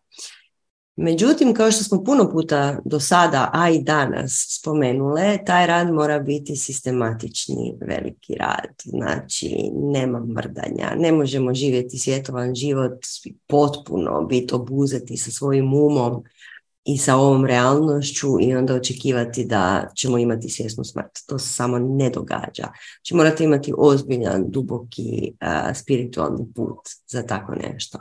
I onda se tome možete i veseliti. Jer, znači ako krenete stvarno duboko raditi veliki rad, u, sve će vas voditi do toga da doista iskustveno spoznate ne samo mislim da je tako, nego znate da je ovo samo jedan mali dio vašeg iskustva, da je ovaj cijeli život ko kojeg se tako čvrsto borimo i sve je tako strašno važno. Ovaj cijeli život je mini dijelić vašeg iskustva i prekrasan je u svakom smislu. Međutim, ono što vi doista jeste i ono što mi svi doista jesmo i naša prava priroda je puno, puno veća od ovog malog uma koji se drži za svoje materijalne stvari. Tako da svjesnu smrt treba krenuti vježbati odmah. treba krenuti na veliki rad i na neku vrstu spiritualnog puta odmah. Kako bi onda to bilo doista predivan povratak svoje prave prirodi. Ines? Pa evo ja ću um, nadovezati se i pročitati početak sljedećeg pitanja. Znači prvo pitanje je bilo kako se pripremiti za svjesnu smrt i prvo pitanje je bilo o smrti i onda drugo pitanje kaže evo sad kao nešto suprotno da pitam što znači biti prisutan u sadašnjem trenutku i tako dalje, ali tu ćemo se zaustaviti. To uopće nije suprotno. Jer kako mi možemo imati svjesnu smrt ako smo imali nesvjestan život? Zar uistinu mislite da možemo biti nesvjesni zombi u ovom životu i onda trenutak smrti doživimo prosvjetljenje i imamo svjesnu smrt? Ili kao što je Sanja rekla, svjesna smrt znači izaći živ iz ovog života. Međutim, da bi izašli živi iz ovog života, mi prvotno u ovom životu se trebamo probuditi i biti živi. I zato bivanje u trenutku sada, probuditi se u svakom trenutku, vidjeti ljepotu svakog trenutka, vidjeti čuda svakog trenutka, strastveno uživati jednako, bilo da je to govno ili najljepši leptir, jednako je strastveno uživanje u tome. Tek onda mi smo na putu da možemo raditi prema svojoj svjesnoj smrti. I kao što je Sanja rekla, kad je trenutak smrti, to je jedna pa moguće stresna situacija. I nije dobro da onda prvi puta pokušavate nešto raditi magijski. Želite znati svom energijom učiti upravljati puno, puno prije vaše smrti. Tako da kad dođe trenutak smrti, vi ste već izvježbani i znate točno što treba napraviti. Eto, nastavit ću se dalje na pitanje, pročitat ću dalje pitanje, Sanja, ako se slažeš. Znači, e, drugo pitanje je bilo što znači biti prisutan u sadašnjem trenutku, tema vremena, paralelni životi, njihova relevantnost za sada ili samo biti u ovdje i sada bez da se bavimo s prije i poslije. Prije i poslije su isto termini koji ne postoje ako je sve paralelno. Sanja, hoćeš se ti sad na ovom nadovezati? Rado, uvijek o reinkarnacijama, inkarnacijama i svim ostalih stvarima, evo nas. pa, Ljudi kad pitaju o reinkarnaciji, to je zapravo krivi termin. Inkarnacija je pravi termin. Reinkarnacija bi bila u našim malim umovima, kako naš Đuro doživljava to, je ja Sanja, sljedeći život je ja Sanja, ali s nekim drugim imenom i prije mene je isto bila ja Sanja, a možda sam se zvala Branko. međutim, međutim, to vam ne ide baš izgleda po svemu sudeći tako. Jer ovaj ego, ovaj, ovaj ego koji je, ja, Sanja, Ines, Ines i svi vi ovdje, se više nikad neće inkarnirati. To je to. Ovo je taj, taj život i nećemo ga više nikada ponoviti i ne možemo se u njega vratiti osim tehnikama regresije iz nekog drugog života. Ali to je to. Ovo je sad the thing i ovdje imaš ovaj ego, znači ovog džuru, sva svoja iskustva, sve što ti jesi kao takav. Ne? I da, tvoje više ja se definitivno inkarnira puno puta. Ima čak i nekih brojki, ali nećemo sad o tome. I tvoje više ja je zapravo u ovom trenutku inkarnirano u jako, jako puno života, u jako, jako puno osobnosti. Možete to gledati kao to više ja ili tvoja duša ili kako god već to hoćeš je koji jedan veliki oblak. I onda iz tog oblaka imate puno pipaka posvuda i to su sve životi. I svi se događaju sada. E, to je tema broj dva koja je ljudskom umu ne, nemoguća da shvatiti. Vrlo je zeznuta. Znači, ja sjećam da se ja tri mjeseca meditirala samo na to da shvatim kako to vrijeme, kako šta da radi, kako da to vrijeme razumijem. I onda mi je trebalo naravno puno, puno drugih, drugih stvari i puno godina drugih praksi da to bar donekle samo i sebi objasnim. Ali zeznut je izazov shvatiti da vrijeme je samo u ovoj našoj gustoći na ovaj način linearno. I unutar kreacije sve je sada. Sve je sada. I 15. stoljeće je sada i onaj trenutak za par godina kad dođu vanzemaljci je isto sada i tvoj život dok si bio Branko je isto sada. I sve je sada. Mi samo iz našeg promatrača, iz našeg vidioca koji je unutra, gledamo ovaj trenutak i moramo imati ovo ograničenje vremena jer smo se tako dogovorili.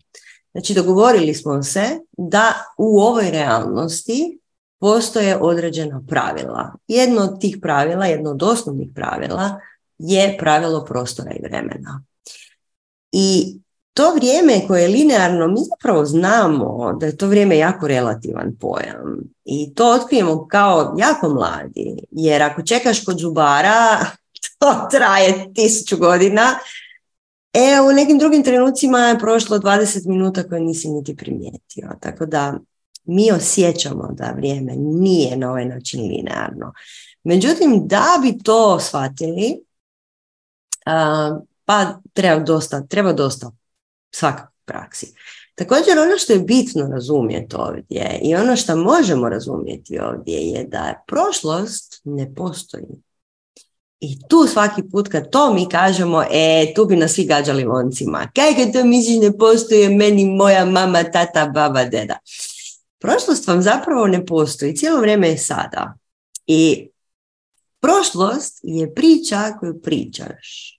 To je sve. Ja sam znala testirati samu sebe, raditi neke čudne stvari i promatrati svoju prošlost iz različitih nekih uglova. I shvatila sam na svom vlastitom iskustvu, isto svi vi možete, to nije ništa teško, da se prošlost mijenja ovisno o tome kako sam si ja, kako sam ja, u kojoj sam ja vibraciji. I sad to zvuči onako prostituizirano vibraciji. U kojem sam ja stanju? Ako sam ja jako dobre volje, ja ću se sjećati svoje osnovne škole, e, bilo mi je ludilo. Ja sam samo crtala po zidovima i pjevala u zboru i svi su me dečki volili, bilo je super. Jer ako sam ljuta, onda ću se sjećati samo one grozne profesorice iz glazbenog koja me mrcvarila. Tako. Ništa od toga nije točno. Nijedno, ni drugo, ni treće nije točno. Ne postoji ništa točno. Ti si cijelo vrijeme u ovom trenutku sada. I sad si začvorajte um oko toga, a Ines ti ćeš sigurno nastaviti s nečim super. I to znaš da hoću. Znači, malo ću ući u tu zašto je kod nas vrijeme linearno. Jer vrijeme, kao što je rekla, je, stalno je sada. Nije, sve je tu u jednoj maloj točci. Sve. Međutim, nama na zemlji je potrebno linearno vrijeme. A čim imamo linearno vrijeme, onda postoji prostor. Jedno bez drugoga ne može. Zašto je potrebno linearno vrijeme? Zato jer je potrebno da uzrok i posljedica imaju odmak.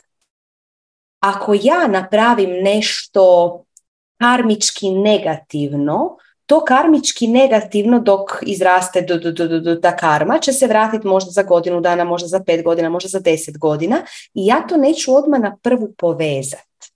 Jer ako se posljedica desi odmah, ja ću skužiti, aha, ja ne smijem raditi ove stvari, to je energetski loše. I tu mi nemamo izazov nemamo, nemamo to istraživanje, nemamo to traženje, a planet Zemlja je jedan avanturistički planet. Mi tu želimo istraživati, mi tu želimo ulagati svoju snagu i svojom snagom razotkrivati svoje svjetlo. I zato nam je potreban taj odmak. I primijetit ćete da što više radite na sebi, to više skraćujete taj odmak.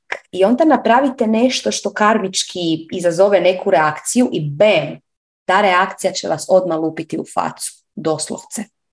Zato jer ste saželi vrijeme, nije vam više potrebno taj razmak između uzroka i posljedice. Ali nekima jesu.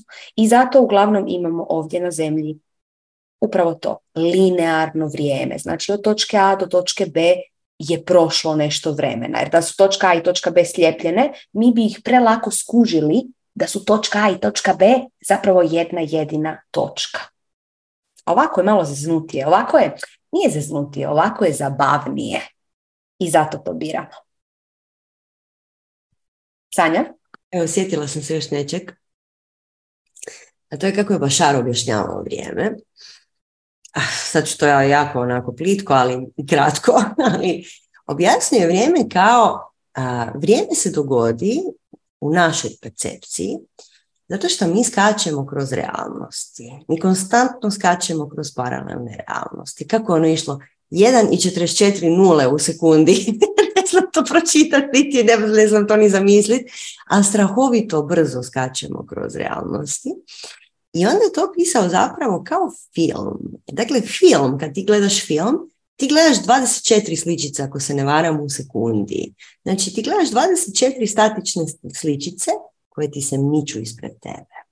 Tako da evo, sad začvorite um i oko toga. E, ali to je razlog zašto je nama koji radimo prakse su stvari brže.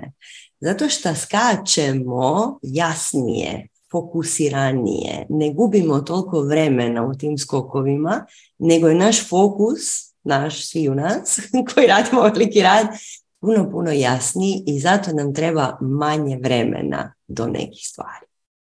Ajmo dalje. Mislim da smo dovoljno. Pa kaže pitanje. Griješim li što smatram da crna magija nije ništa loše? Loša može biti samo namjera. Ovako. Magija kao magija, kao i sve ostalo, nije ni dobro ni loše. Znači sve na ovom svijetu ništa nije ni dobro ni loše, samo je pitanje toga kakav predznak ti daš neće. I ista stvar je sa namjerom. Šta znači loša namjera? To strašno ovisi o tumačenju. Jer kao što se sjećamo, put u pakao je popločen dobrim namjerama, je tako? A šta to znači? Znači, nema dobrog i lošeg, nego naše tumačenje dobrog i lošeg jako ovisi o nama i našem džuri, o tome koliko smo mi njega disciplinirali. Jer, recimo, evo, evo vam primjer. Znači, imate neki band koji vam se ne sviđa. Muzika koja vam se nikako ne sviđa. I onda ćete vi reći, joj, ta muzika je grozna i ti umjetnici su loši. E, evo vam i primjer. Bio je nedavno ovaj šč na, na Euroviziji, jel tako? Let 3. Famozni Let 3. I ja se osobno strahovito divim Letu 3. Ne slušam ih. Bila sam na par koncerata jer su im koncerti genijalni, ali to nije glazba kako ja slušam. I da me neko gleda izvana, reklo bi da ja to ne volim. Međutim, ja kad vidim taj band, ja kad shvatim šta oni sve rade, na koji način oni tu svoju glazbu isproduciraju, na koji način oni naprave cijeli projekt oko samih sebe i oko tog benda i oko te glazbe. Koliko je truda uloženo u cijelu tu situaciju, Znači, to, ja imam toliko poštovanje prema njima. Mislim, wow, let tri, svaka vam čast, klanjam vam se, do, do, do poda vam se klanjam. Na svemu. Na muzici, na, na, na oblačenju, na inspiraciji, na svim vašim javnim nastup, na svemu, svaka čast. E. Ali recimo neka osoba, neka gleda sa strane, kaže joj vidi ove. A vidi kakvi su ovi, do, i ovi će ići na Euroviziju, koliko je ti takvih natpisa bilo. Zašto? Zato što imaju tu osobnu preferenciju prema nečem šta im se sviđa ili ne sviđa. I to je sve. Znači ništa na svijetu nije ni dobro ni loše. Let 3 možda zaslužio, zaslužio jako puno nekakvih pohvala za nešto, ali vjerojatno ljudi koji, kojima se to jako ne sviđa, kažu ne, ne, ne, oni su zaslužili sve najgore. To je to. Čija je namjera dobra? Čija je namjera točna? Ničija namjera nije točna. Samo tumačenje šta je dobro, šta je, do, šta je loše. I kad ti kažeš crna magija može biti loša ako je loša namjera. Gle, neko ko radi crnu magiju, nema pojma da radi crnu magiju, on možda misli da su njegove namjere jako dobre za njega. On možda želi imati pare, možda želi imati moć, možda želi imati ljubav. Šta kažeš na ženu koja ode kod babe u šumu i kaže, gle, meni treba ljubavni napitak jer ja njega obožavam, ja hoću da on mene voli. Je ta namjera loša ili dobra? Mi sad možemo odmaknuti sa strane i reći nemaš prava to raditi. Ali njena namjera iz njenog uma, iz njene osobne preferencije je jako, jako, jako dobra. Pa sad vi vidite. Ines. pa zapravo sve si ovdje rekla. Evo, ja bih zaokružila to pitanje, to je to. Crna magija jest uvijek ono što na neki način želi ili ograničiti drugu osobu ili joj uzeti energiju. Ok? I to je to. Vi možete misliti da vi radite dobro. Kao što je Sanja rekla, um, jo, ja ću tebi pomoći. Drugi primjer, imate ludog prijatelja koji upravo želi se baciti u neki ludi novi biznis i vi mislite da to uopće neće ići. I pokušavate ga rukama i nogama odvući iz toga, joj nemoj ići u toma, da jesi ti lud, to ti neće uspjeti. I vi ga odvučete od toga, a njegov put bi bio da se bacio sa lidice da bi postao turbo uspješan u tome. To je bio njegov put. Vi ste njemu zapravo napravili zlo. Ali iz vaše perspektive, o, vi ste napravili jako veliku stvar. I zato pozivamo vas da nikada ne dijelite savjete nepozvani i da koliko god vam se činio lud ili nesmotren nečiji životni put, da ne pametujete i ne tjerate ga da radi ono što vi radite. Pa makar vi bili na ne znam kakvom duhovnom putu, a ta osoba bila običan bezja koji je jede meso i ne meditira. ok, ajmo na drugo pitanje. Evo, budem ja pročitala, može? Drugo pitanje kaže, osoba sam koja voli red, djevica u horoskopu. Imam četvero djece, radim kao babysitterka. Kako da se oslobodim potrebe da sve bude pod konac i čisto? Čini mi se kao da me to, čini mi se kao da me to jako umara, to je jako važno. I da nisam u stanju da otkrijem što zaista želim. Zbog tolikog pritiska da sve bude pod konac. Ne stižem da idem na jogu, kafu s prijateljima, anksiozna sam već dio dana, uvečer se budim umorna um, i to je to. Tu ćemo ga skratiti. Sanja. Hvala ti. Pa evo ja ću krenuti od djevice u horoskopu. Znaš da ja volim horoskope. ja čim čujem, ja sam djevica u horoskopu. Kažem, čemu ti to služi? Kad kažeš nešto me definira, to je doslovce kletva, to je urok. Nešto me ograničava. Puno puta ste čuli, i to ja mislim isto samo od nas, da natalna karta i naše predefinirane ti si za ovo dobar, a za ono nisi dobar, a ovdje ti je Saturn ti je tu na vrhu, a djevica ti je u nemam pojma mjesecu i onda zbog toga si ti jako plačljiva i tužaljiva i strašan si empata. to najviše volimo. Znači, cijela ta priča o našim nekim postavkama osnovnim je tu kao i tiranin sa razlogom da mi to preskočimo. Znači, sve što, mi, sve što nas definira, znači osoba sam koja voli red i djevica sam u horoskopu. To je tvoje ograničenje. Možda je za neke stvari kvaliteta sjajno i tu ćeš kvalitetu uvijek imati. Tu se ne morate puno brinuti da će to nestati ali to ne treba stavljati kao nekakav zakon koji se neće nikad promijeniti. Jer na nama je upravo to da nadjačamo i preskočimo i maknemo iz svojeg trenutnog polja ono što nam ne paše. I svaki put kad tumačimo te naše, znaš ja sam ti ovakva, znaš ja sam ti tvrdoglava, znaš ja sam ti ne znam šta sam ti, ja sam ti sve. To je dio onog našeg poznatog, to je, to je, to je, tu se Đuro pokazuje kao sotona, kao ono što on doista jest, to je čisti đavo u našoj glavi, koji kaže ti si takva i tu nema, nema mrdanja oko toga. Međutim, to nije točno. To je upravo suprotno, ti si sve. Ti si sve i možeš biti šta god hoćeš. E. Ja, znači, odabrala si samu sebe tu kastrirati zapravo i reći, aha, ja sam djevica po horoskopu, ja volim red i sad sam, i sad sam ušla u ovaj hrčkov onaj krug. Ušla si zato što ti je vrijeme da to promijeniš. Vrijeme je da razumiješ da je dosta um, loše za tebe, opet iskoristit ću krivu riječ, ali važno, loše za tebe njegovati tu svoju osobnu priču, jer to je samo osobna priča, to je kona prošlost. To ništa ne mora postojati. To što si ti jučer bila osoba koja voli red, ne znači da sutra moraš biti osoba koja voli red. To samo ti odlučuješ. I nezgodno je kad je to ušlo u naša sitna ponašanja, u svo naše razmišljanje, u cijeli naš sustav uđe ja sam osoba koja voli red ili šta god, ja sam doglava ili ja nemam para. Znači kletva je ušla u naš sustav i mi se ponašamo kao da je to prava istina, kao da je to jedina istina. Međutim, zapravo je to čisto njegovanje te osobne priče koja je čista fikcija. Jer ti možeš biti sve što god ti hoćeš biti.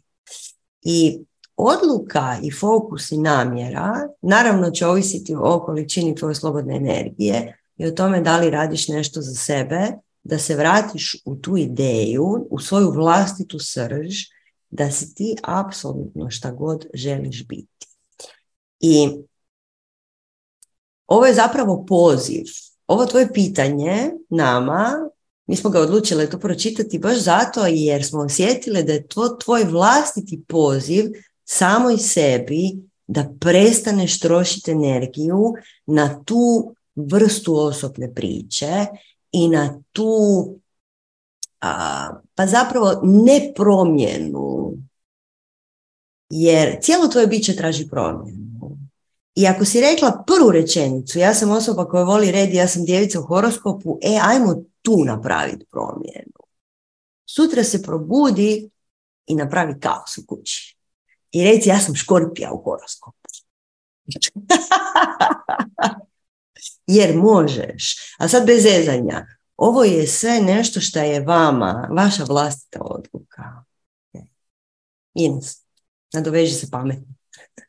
A, da, ajmo reći da otprilike 99% ljudi živi svoju osobnu priču koju je izgradilo tokom života sva ona uvjerenja što sam ja. I to može biti životna priča, to može izgledati na prvu i skroz dobro. Jo, ja sam dobra, ja sam poštena, ja sam pametna, ja sam pristojna, ja sam puna razumijevanja, ja sam strpljiva. Međutim, to je jedan kavez u koji ste se stavili. I kad imate osobnu priču, tada ste ranjivi. Jer ako neko želi dokazati da ste vi nešto drugo, vas će to povrijediti.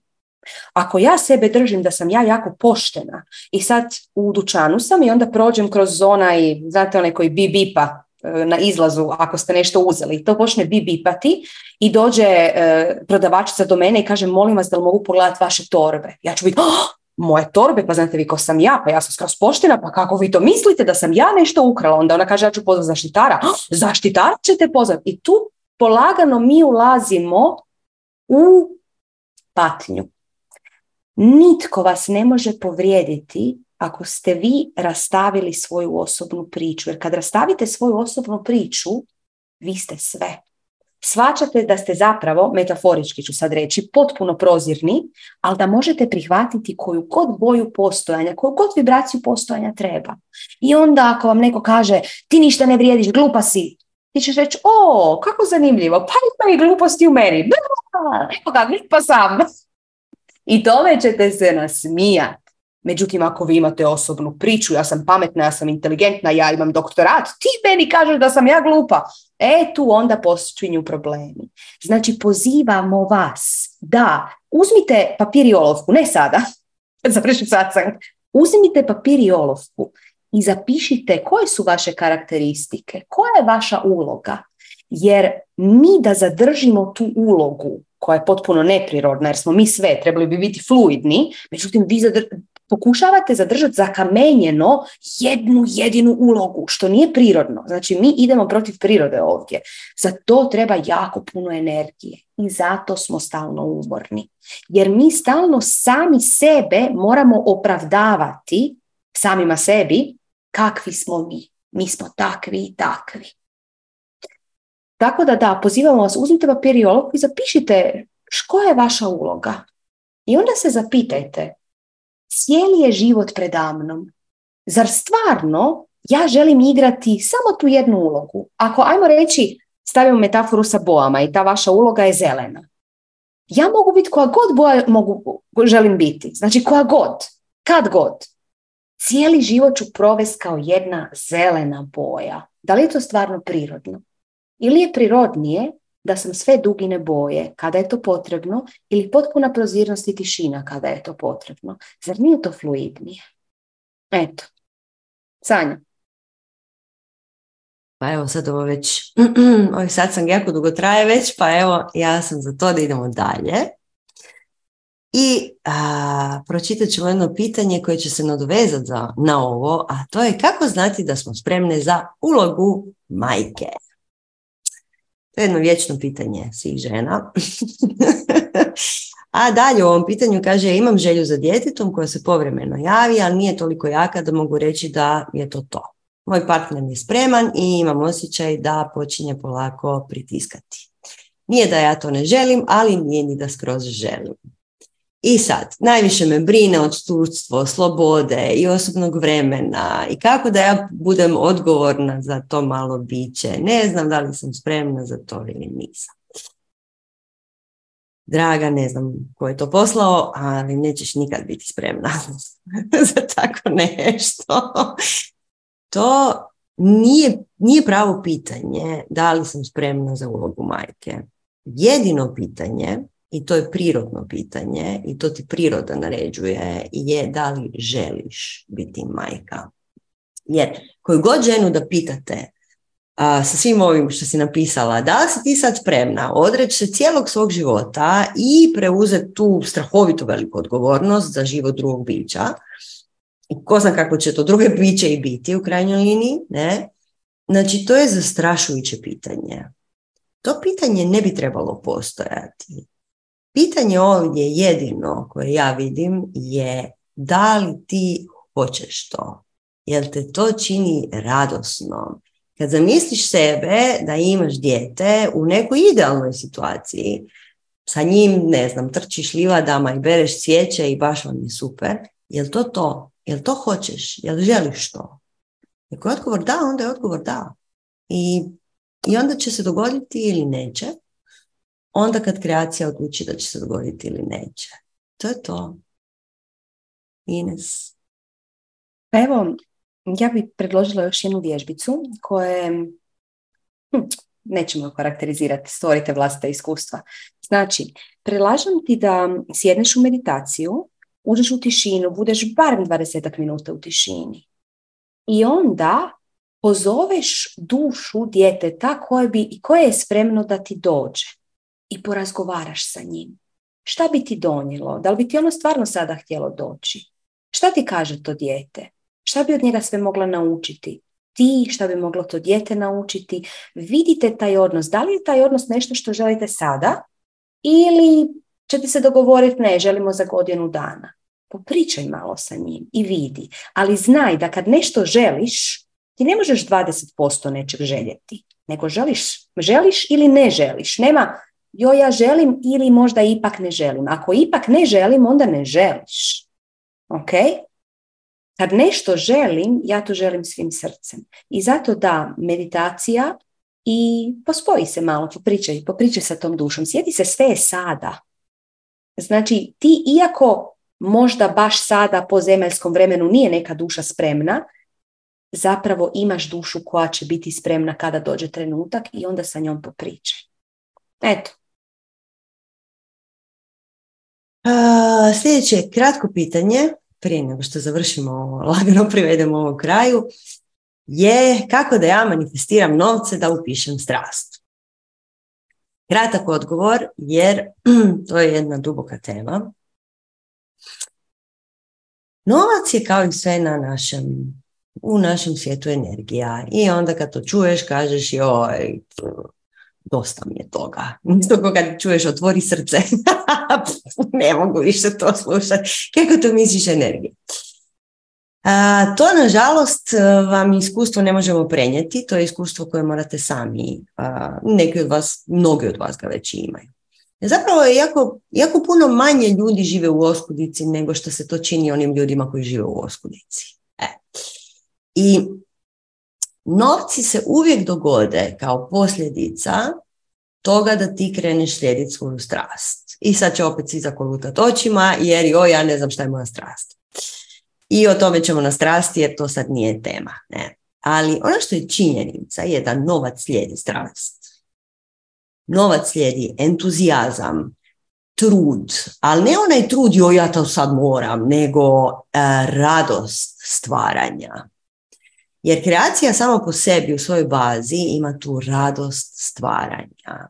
I kad ti kreneš radosno stvarati, ti novci će doći. E, međutim, postoji jedna ozbiljna tu kvaka, kvaka 22 takozvana, a to je da mi u, našem, u našoj svjesnosti imamo uvjerenja koja nas koče.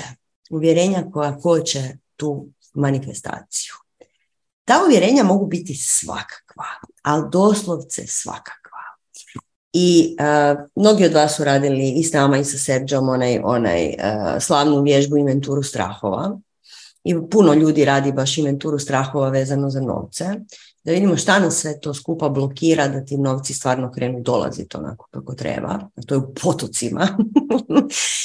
A, imamo jako puno uvjerenja u našem organizmu, u našoj svjesnosti, kojih nismo svjesni. I ta uvjerenja su svakakva. Sjećam se uvjerenja ima ih jako puno koje su potpuno, potpuno suluda, ali u smislu moji prijatelji će me svi odbaciti ako ja budem imala novaca. Moja obitelj će me žicat, više neću znat kome voli, kome ne voli. Pazi ovo uvjerenje. Moja djeca će postati uh, razmaženi influenceri ako ja budem imala novaca. To mi je jedno od najboljih. Uh, znači, strahote će se dogoditi u našoj podsvijesti ako mi odjednom budemo imali novaca. I Uh, imate onaj Sergio, mislim da je besplatan pare na sunce, tamo imate i tu praksu. I cijeli, cijeli masterclass je dao za, za uh, džaba, kao što on uglavnom i daje. Uh, tako da imate tamo i tu vježbu, ali ono što je strahovito važno, znači te dvije komponente uključiti. Prvo, krenuti stvarati radosno. To je, kad mi kažemo slijedi svoju strast, to znači to Šta stvaram radosno? Ako pečeš kolače radosno, super, kreni. Nema čekanja. Moraš krenut. Ne razmišljati o kolačima, nego kreneš radi kolače. I, I onda se novci lagano krenu događati. E, istovremeno kopaš po svojim potpuno suludim uvjerenjima u svojoj crnoj kutiji uvjerenja. Iz nekog razloga tu postoji neki, pa reći ćemo strah, to je zapravo puno više uvjerenje nego strah, da ćeš nešto jako važno u životu nemati ako budeš imala novaca. Tako da, eto, to je, to, je, to je jedan osnovni recept. Na tome se radi, na tome se dosta radi, zato što na Balkanu mi imamo jako puno tih uvjerenja o oskudicama, razno raznim oskudicama, ali ono što je bitno je krenuti raditi, znači akcija je jezik ove naše gostoće. Tako da, što se tiče strasti, evo puno je bilo pitanja na, na četu vezano za strasti. Znači sad ćeš imati vremena, jednu godinu i nešto sitno dana, dok ne budu novi upisi u prvu godinu strasti, da izmanifestiraš te novce. Jer uh, ove jeseni nema upisa za svježe strastvenike. Ove godine idemo dalje sa ljudima koji već jesu unutar naše strastvene škole. Tako da evo, to je jedan ovako biser za kraj. Ines? Pa sve si rekla ovom pitanju. Evo ja bi samo zaokružila cijeli satsang tako da ponovimo neke glavne postavke oko crne magije. A to je da iako crna magija zvuči kao nešto što rade zli čarobnjaci vještice DDD, oni nas ne trebaju brinuti. Jer sve dok mi ne znamo počistiti crnu magiju koju mi radimo, mi se ne možemo boriti protiv ove izvanjske magije. Znači, sve dok osjećamo se da je neka baba bacila uroke na nas i sad mi idemo tu babu. Šta si ti meni uroke bacala ili na bilo koji način kod druge babe da ona izljeva željezo ili šta se već radilo da poništi se ti uroci. To ništa neće djelovati ljudi. Dok mi ne naučimo kako da mi prestanemo raditi crnu magiju. Mi smo podložni crnoj magiji svih vrsta. I kao što smo rekli, crna magija, pogotovo običnog čovjeka, ona koja se dešava na svakodnevnoj razini i to ne jednom na svakodnevnoj razini, već iznova, iznova i iznova. To je praktički način života postao. Ona hrani kolektivnu tamu i zato ima toliko tame na svijetu. I zato ova tajna magijska društva crne magije nas mogu kontrolirati jer smo mi sami sebe oslabili sa crnom magijom. Ali to sve nije loše. Zato jer sve to je taj pritisak koji stvara svjetlosnike. Mi samo trebamo imati snage i slobodne energije to znati raspakirati. I upravo zato vas pozivamo na radionicu crne magije koja će biti, znači prvi dio će biti ovaj petak, u sedam počinjemo na večer. I onda u nedjelju isto tako u sedam na večer počinjemo tako da imate jedan dan da se stvari malo slegnu gdje ćemo zapravo raditi vrlo praktično kako se oslobodi crne magije koju ja radim i kako se zaštititi od crne magije koju rade na meni. I to je znanje koje treba imati svaka osoba, nevezano da li se bavi sa magijom ili se ne bavi. Ovo je doslovce za svaku osobu. Eto, Sanja. Pa evo, sve si rekla, ja ću još odgovoriti na ova pitanja brojna na četu, hoće li biti boginja? O tome ćemo vas pravo vremeno obavijestiti, a prije toga, prije toga radimo radionicu crne magije. Vi svi znate da mi boginje volimo raditi na ljeto, ali o tom potom, tako da pratite naše objave i sve ćete znati. Eto. A, mislim da je vrijeme da zatvorimo ovaj satsang. Hvala svima, svi ste ostali do kraja. Bilo nas je danas u nekom trenu tisuću. Tako da wow. hvala, hvala, hvala. snimka satsanga će kao i obično biti na svim našim kanalima.